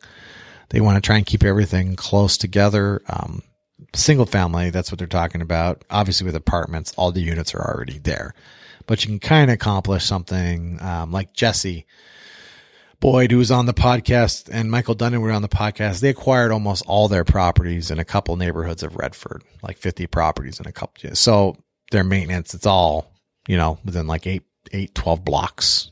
So you can do it that way too. Back to the book.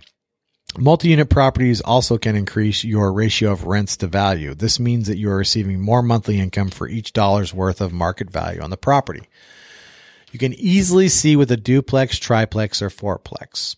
In most areas, based on our research, this will uh, you will be able to get between 0.7% and 1% of the property's value as monthly rent. In our acquisitions model, we recommend using 0.8%. As you will call, this means that if the property has a market value of $100,000, you'd expect to rent it for $800 a month. Typically, you will find that the rental income from a duplex with two rental units is greater. It won't be double, but it's usually 25 to 50% more. Thus, if the $100,000 property is a duplex, you may have two units that each rent for for $600, therefore thereby getting you a total of $1,200 per month, 1.2%. The downside of large multifamily buildings is they may not get the same level of appreciation and value that is possible for single family properties.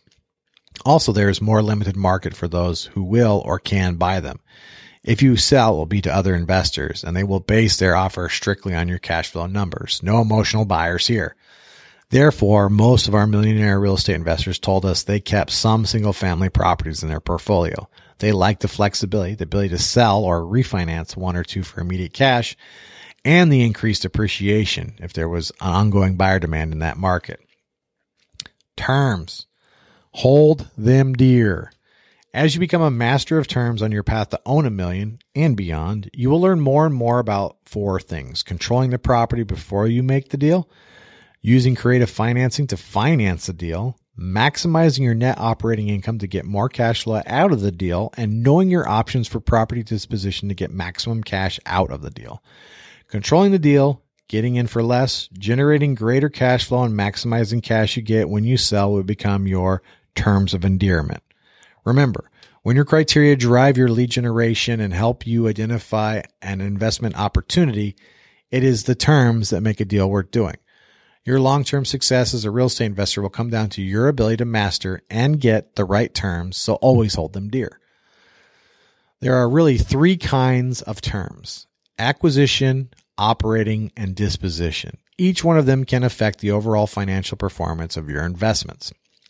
Making the terms work for your money is how you get your money to work for you. I recommend that you master the terms worksheet buy and hold.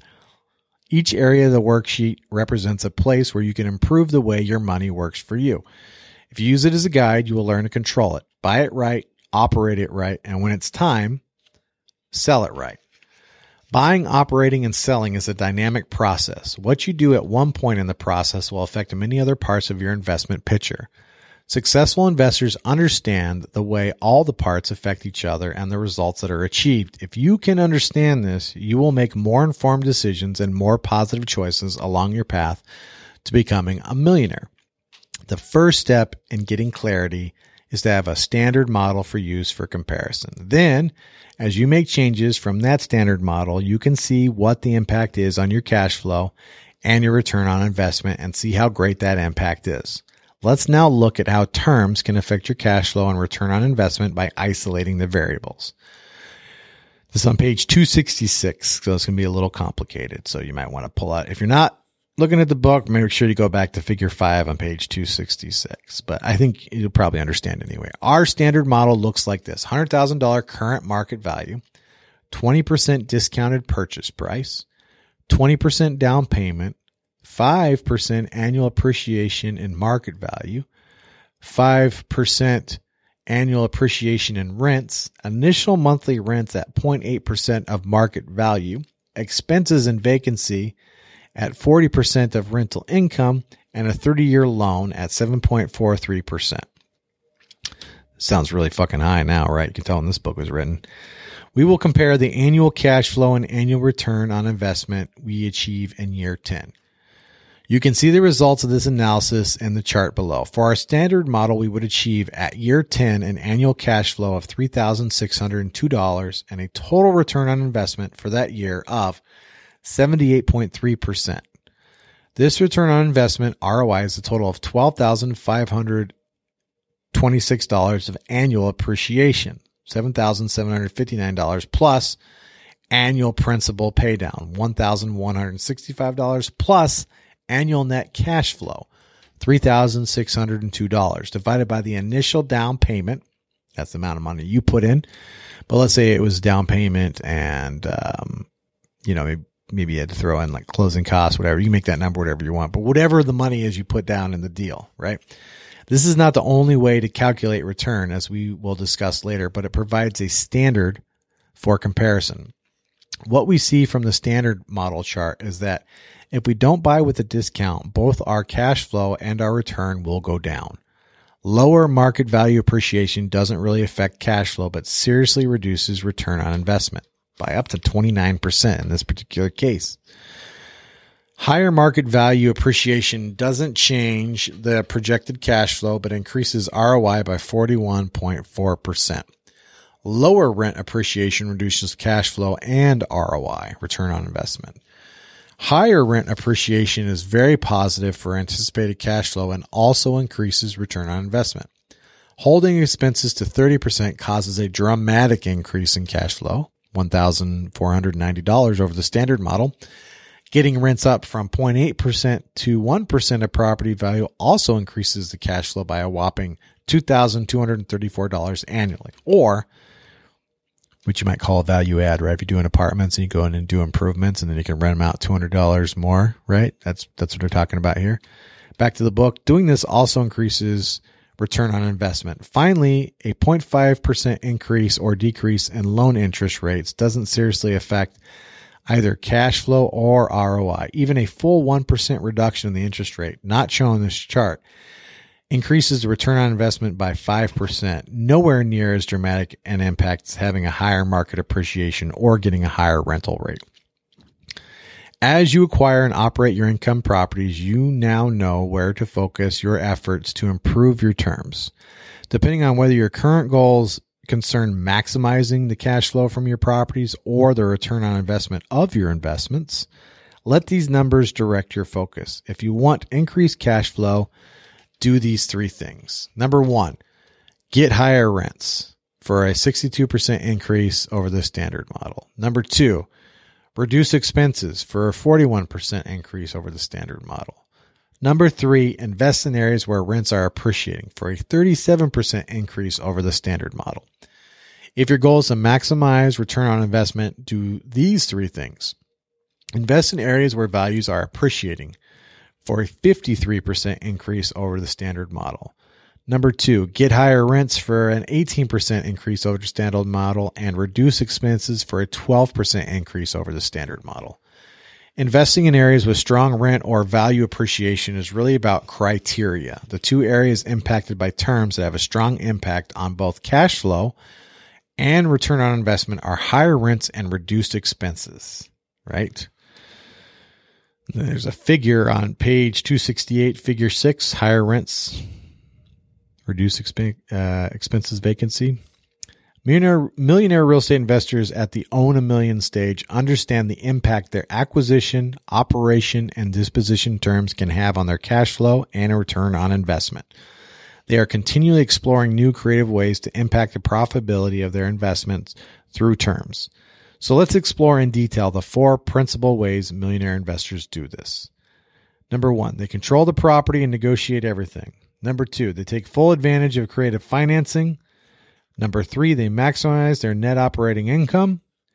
Number four, they know their options for disposition.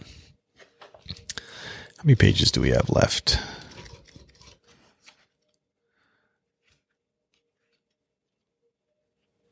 All right. Let's see. I might stop right here because I, I do got to read one more time. I know we're only in an hour and 46 minutes, but I don't want the, I don't want part five to be like short and be an hour. So how many pages do I? I'm just counting real quick. Probably should have done this before I started, but fuck it. We'll do it live. We'll do it live. Um, stay the course.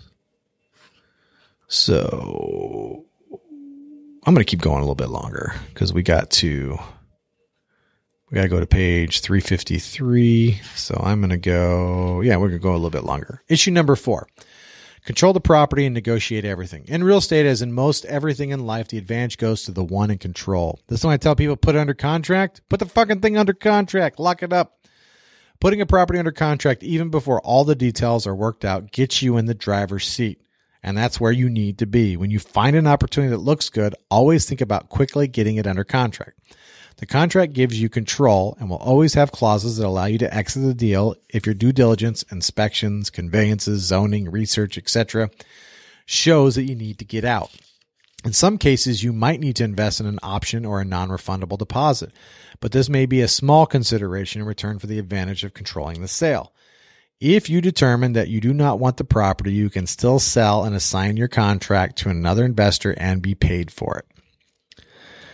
Here is some advice from our millionaire real estate investors. Negotiate everything and anything. You do this when you make your initial offer and later with counteroffers. Of course, you will be sure to get your price with your discount, but in many ways, there's only one beginning.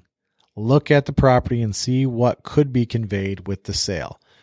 Valuable conveyances might include the washer and dryer, the drapes or blinds, a gas grill, some furniture. When appropriate, ask for needed repairs or for the seller to cover part or all of your closing costs. You never know what you can get until you ask. Think outside the box. Think outside the house. I've seen it all in thousands of transactions that have come across my desk as a broker. From the buyer said he would do the deal if the seller would throw in all the lawn equipment to another who said she'd buy at the seller's price if it included the classic Mercedes in the garage. In both cases, the seller said yes, but it's not just about personal property or conveyances. It can be about the financial numbers. When my co-author Dave bought a property six years ago, he offered to pay the sellers the full asking price if they would contribute $7,000 towards his closing costs. They said yes without making a counteroffer. He knew that they had been out of the house for several months and already had one purchase contract fall through. Rather than lowball his offer on a house he really wanted, he guessed that a full price offer with his financing pre-approved and in writing would be very attractive to him. The contribution to his closing costs would seem incidental to getting it sold and closed quickly. He was right, but he wouldn't have known if he hadn't asked. The key is to find out what is important to the sellers. Offer them what they want and then ask for what you want.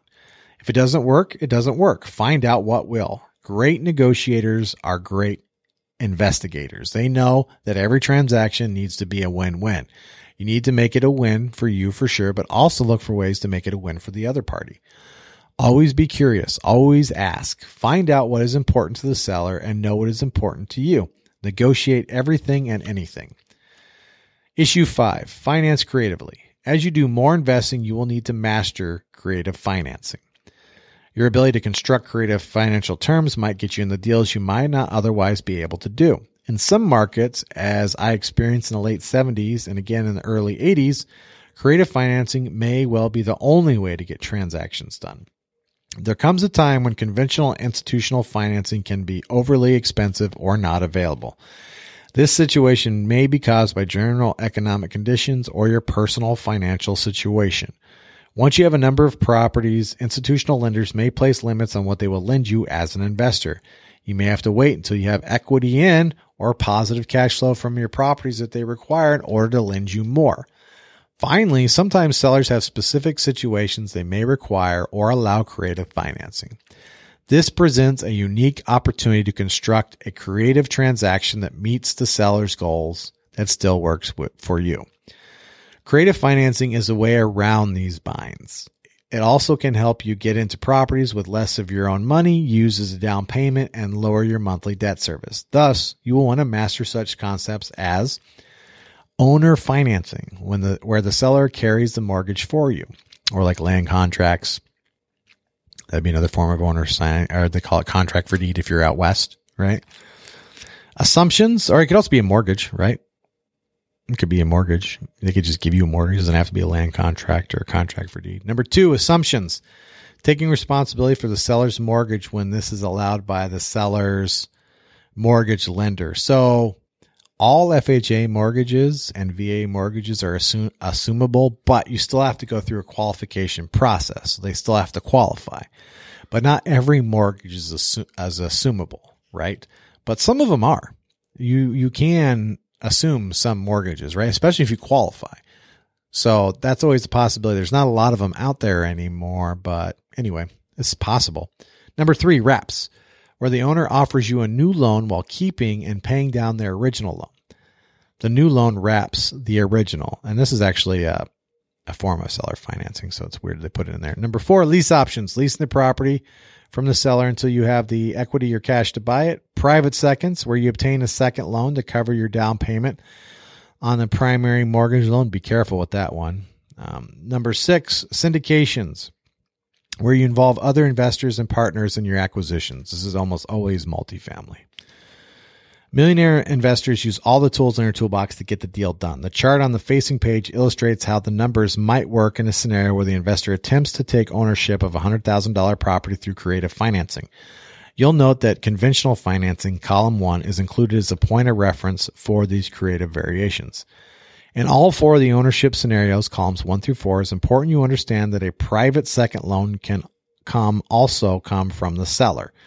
Just know that secondary liens in general carry less favorable terms for the buyer. It's about collateral.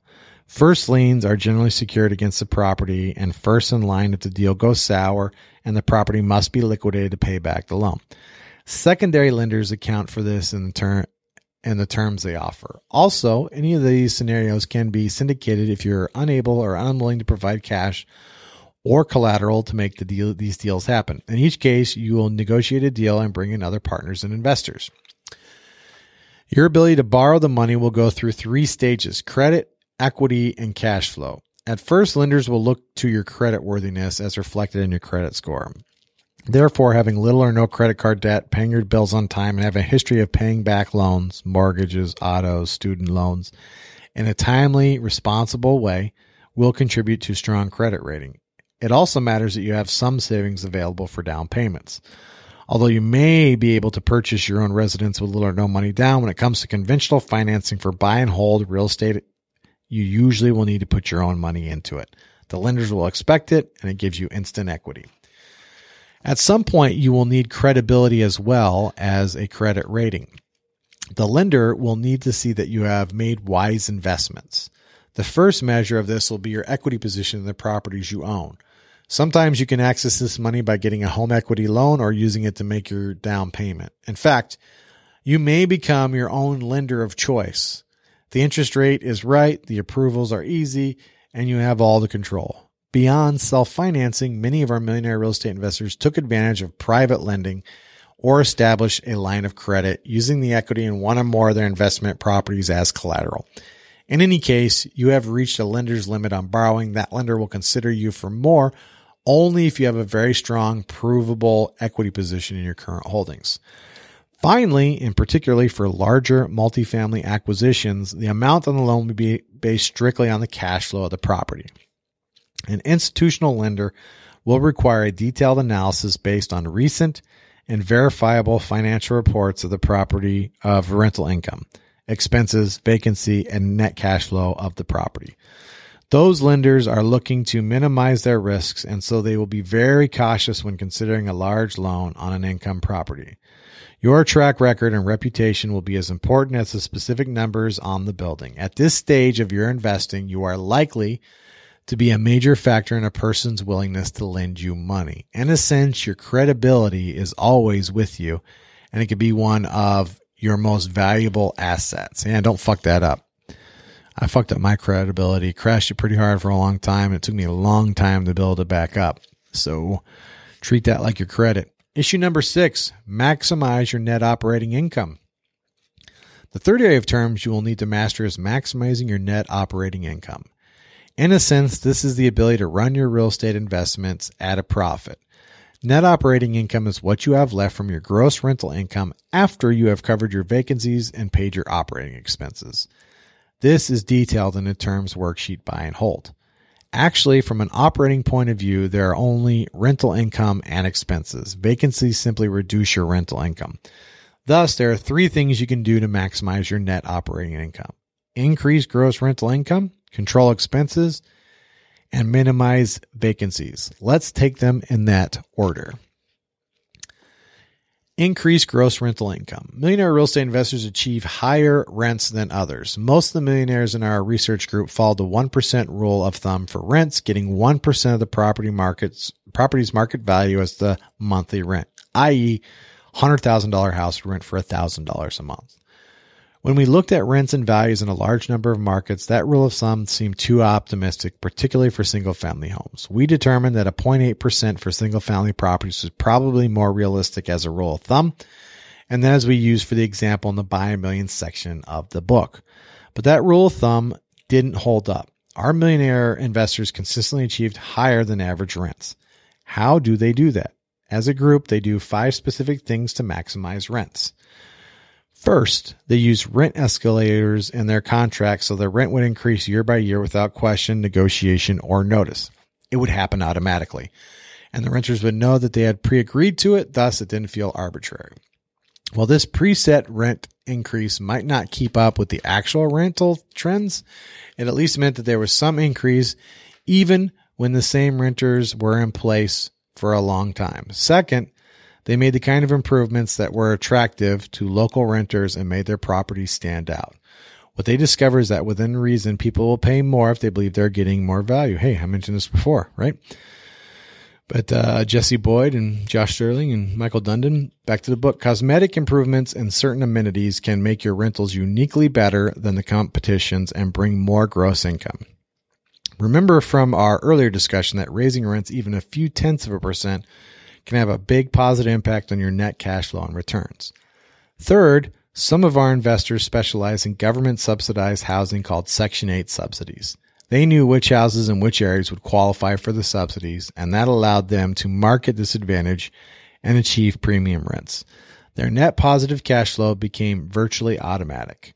Some of those we interviewed were very good at targeting their tenants. They would work with local real estate agents or apartment locators to attract the right renters, those willing to pay a premium for the right place. They would highlight the quality, features, and amenities of their units. In a sense, they would work to lead generate their tenants in the same way they would lead generate for investment opportunities.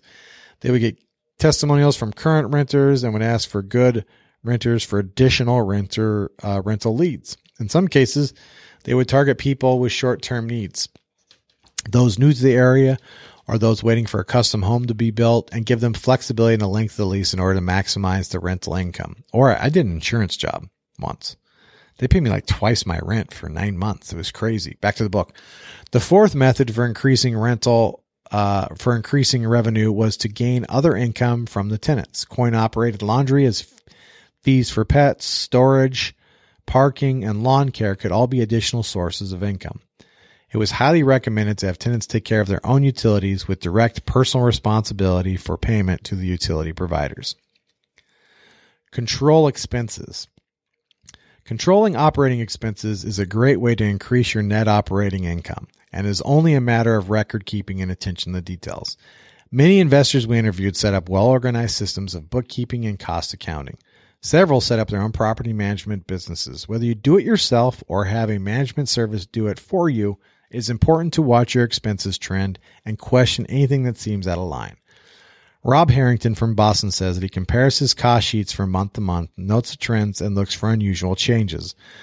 Over the years, he has discovered water leaks and faulty electrical units that, if let go for a long period of time, could have cost him hundreds or even thousands of dollars. If you have the right record keeping system in place and set aside a regular time slot each month to do your review, regular time slot. He says that will not take very much time and you will be paid well for doing it. Expenses saved are profits earned. Another consideration in maximizing your net operating income by controlling expenses have to do with repairs and improvements. We've looked at this in the buy and sell area and we discussed this concept in maximum return. Page 232. The most astute investors knew that repairs and improvements are not just an issue for buy and sell or fix and flip. They are a major part of the net operating income equation. There are three moments of truth for improvements. Number one, after you buy it, but before you rent it. Number two, while you own and operate. Number three, before you sell. Repairs and improvements involve making cost benefit calculations. The right improvements may allow you to get higher rents and a better price when you sell. The wrong improvements may accomplish neither.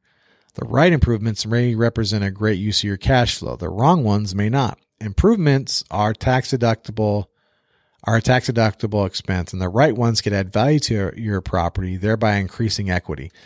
The wrong ones are just deductions. There are four kinds of improvements. Improvements that are necessary and add value, such as a new roof and flooring. Improvements that are unnecessary but add value, such as landscaping or cosmetic um, enhancements. Number three, improvements that are necessary but don't add value, such as plumbing repair, rewiring to code, foundation work. And number four, improvements that are unnecessary and don't add value, such as adding expensive fixtures or amenities. The last category is a judgment call and is essentially a matter of whether the cost of the improvement will bring an equivalent increase in market or rental value. Your support and service network specialists will be able to consult with you on this, so seek them out and listen hard to their advice. The wisest landlords know that repairs and improvements are an net operating income financial gain. They know that it is not always wise to minimize operating costs at the expense of income and equity gains. They understand these operating costs are, in fact, another form of investing. Minimize vacancies. Reducing vacancies and the time it takes to re rent the property are also important ways to improve net operating income. The key is to anticipate vacancies and have a game plan to market the properties to new tenants. Get ahead of your tenants, not behind them. When a unit goes vacant, be ready to rehab, clean, prep, and market it quickly. Note, the more units you own, the more cost effective it becomes to have a staff or service provider perform the service for you. Now, while it may seem obvious that keeping your tenants for a long time reduces vacancies and is a good thing, Rob Harrington says that many landlords are so eager to raise rents that they may alienate good tenants. Remember, he points out, it may take you a very long time, even at a higher rent, to make up for the lost income from a vacancy. All right. I think I'm going to stop there because that gives us about the same number of pages to read next week, which is 70, which we are at two hours and five minutes. And I think that that is perfect. So we're going to end right here on page 280. 280. What do you guys think? We're almost through, man. One more time. Part five, and we are done. So we got 70 more pages, and we are officially done. So, all right, folks. I hope you are enjoying this. If you like the podcast, there's some ways you can help us out. If you don't like the podcast, man, keep going, man. What are you doing listening here? Move right along. But if you do like and enjoy this podcast and you would like to help me out, first thing you can do, it's super easy, is you can rate and review on iTunes. It's really easy to do, it takes almost no time, and you'd be surprised how much that helps, right? You can also just share the podcast directly with others. You know, you can hire me to list or sell your, your house, or you can hire me or one of my agents to find you investment property or maybe even a personal residence. Um, some people refer buyers and sellers to me, and some people send me wholesale deals. So these are all the different ways you could help support the podcast. If you would, pick one out, hook a brother up. If not, don't worry about it, man. Move on. Maybe when you got time in the future or you have something to offer in the future, that's great. Um, if you don't have anything, don't fucking worry about it, man. That's the point of this podcast. Get out there and do some shit, though, right? Don't sit around waiting.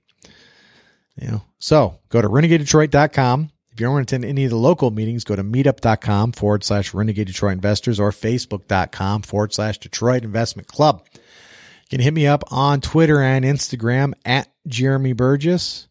Can send me an email, jeremy at renegadedetroit.com, 313-600-2133. Shout out to Joe Randall, Mortgages by Joe Randall.com. So you know how Joe Randall bought me this beautiful podcast table. I guess what Joe Randall also bought Renegade Detroit Investors. New fucking speakers, man, because you guys are loud. So thank you very much, Joe. He is our our the official lender of Renegade Detroit Investors. All right. This is a guy I use anyway. I'm just glad he gave me the money.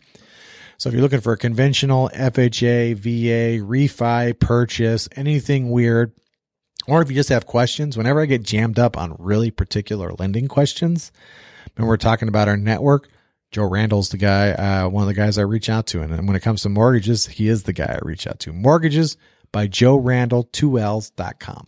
All right. I uh, hope everybody had a great Thanksgiving. Um, yeah. Hope they had a great Thanksgiving. Uh, tomorrow, I'm going to release this today, and tomorrow is a Renegade Detroit Investors meeting. So that'll be cool. Hope to see you guys there. We're doing a new segment called Ask Me Anything. If you've been attending the meetings, you've noticed they've gotten very, very large. And we've lost a lot of that intimacy that I love. But I don't want to reduce the size of the meeting because it's just so fucking exciting. It's like a room full of tigers. And you're just like throwing meat into it. I love the level of excitement we have, but it does mean that I'm not as able to, to speak to as many people as I would like there. So we started um, an Ask Me anything. Now you have to, there's some rules to this, right? We're going to meet at various locations around Detroit. Go to meetup.com or facebook.com forward slash uh, Detroit Investment Club to see this or just get on our mailing list, right? There are certain things you have to do, which means you have to attend a meeting before and you have to have a question. And I'm going to have a lender there. It'll be me, Jay, Gina there answering your flipping questions, agent questions, rental questions, whatever it may be. You do need your question ahead of time so we know you're prepared. And the next one of those is going to be December 5th from 3 to 6 p.m. at Azanos, right? You must RSVP. If you have not attended a meeting before, don't bother coming. Don't bother applying. This is a meeting for people who attend the regular Renegade Detroit Investors meeting, right? It's not a substitute. This is in addition to, so I can maintain a level of intimacy with people who would like more time with me, right? And by doing this once a month for three hours, Jay, Joe, Gina, myself, or whoever else I bring can spend a lot more time with you. And we can kind of bridge that intimacy gap that is being created with um, the meetings. I think, I think the last meeting we had 192 people there, which I love, but it is fucking insane. So anyway, go check that out if that's something you're interested in. We're going to be doing it every month. Um, we're doing this one. We did the last one at Hazano. We do this one at Hazano. Come out. I'll buy you a cup of coffee. Make sure you go and read the rules and do everything. Love to see you there. All right. Folks, as I wrap up this podcast, I do want to take a moment to encourage you to take the steps you need to become financially independent. I don't know if you're looking around and feeling too warm and fucking fuzzy. Not me. I know there are distractions, mistakes, poisonous people, bad habits that may have prevented you from starting or sticking with your goals. Don't give up. Pick a goal and do something every day. Get you closer, even if it's one step. I do thank you for listening. I do appreciate your attention. Till the next podcast or meeting, crush it.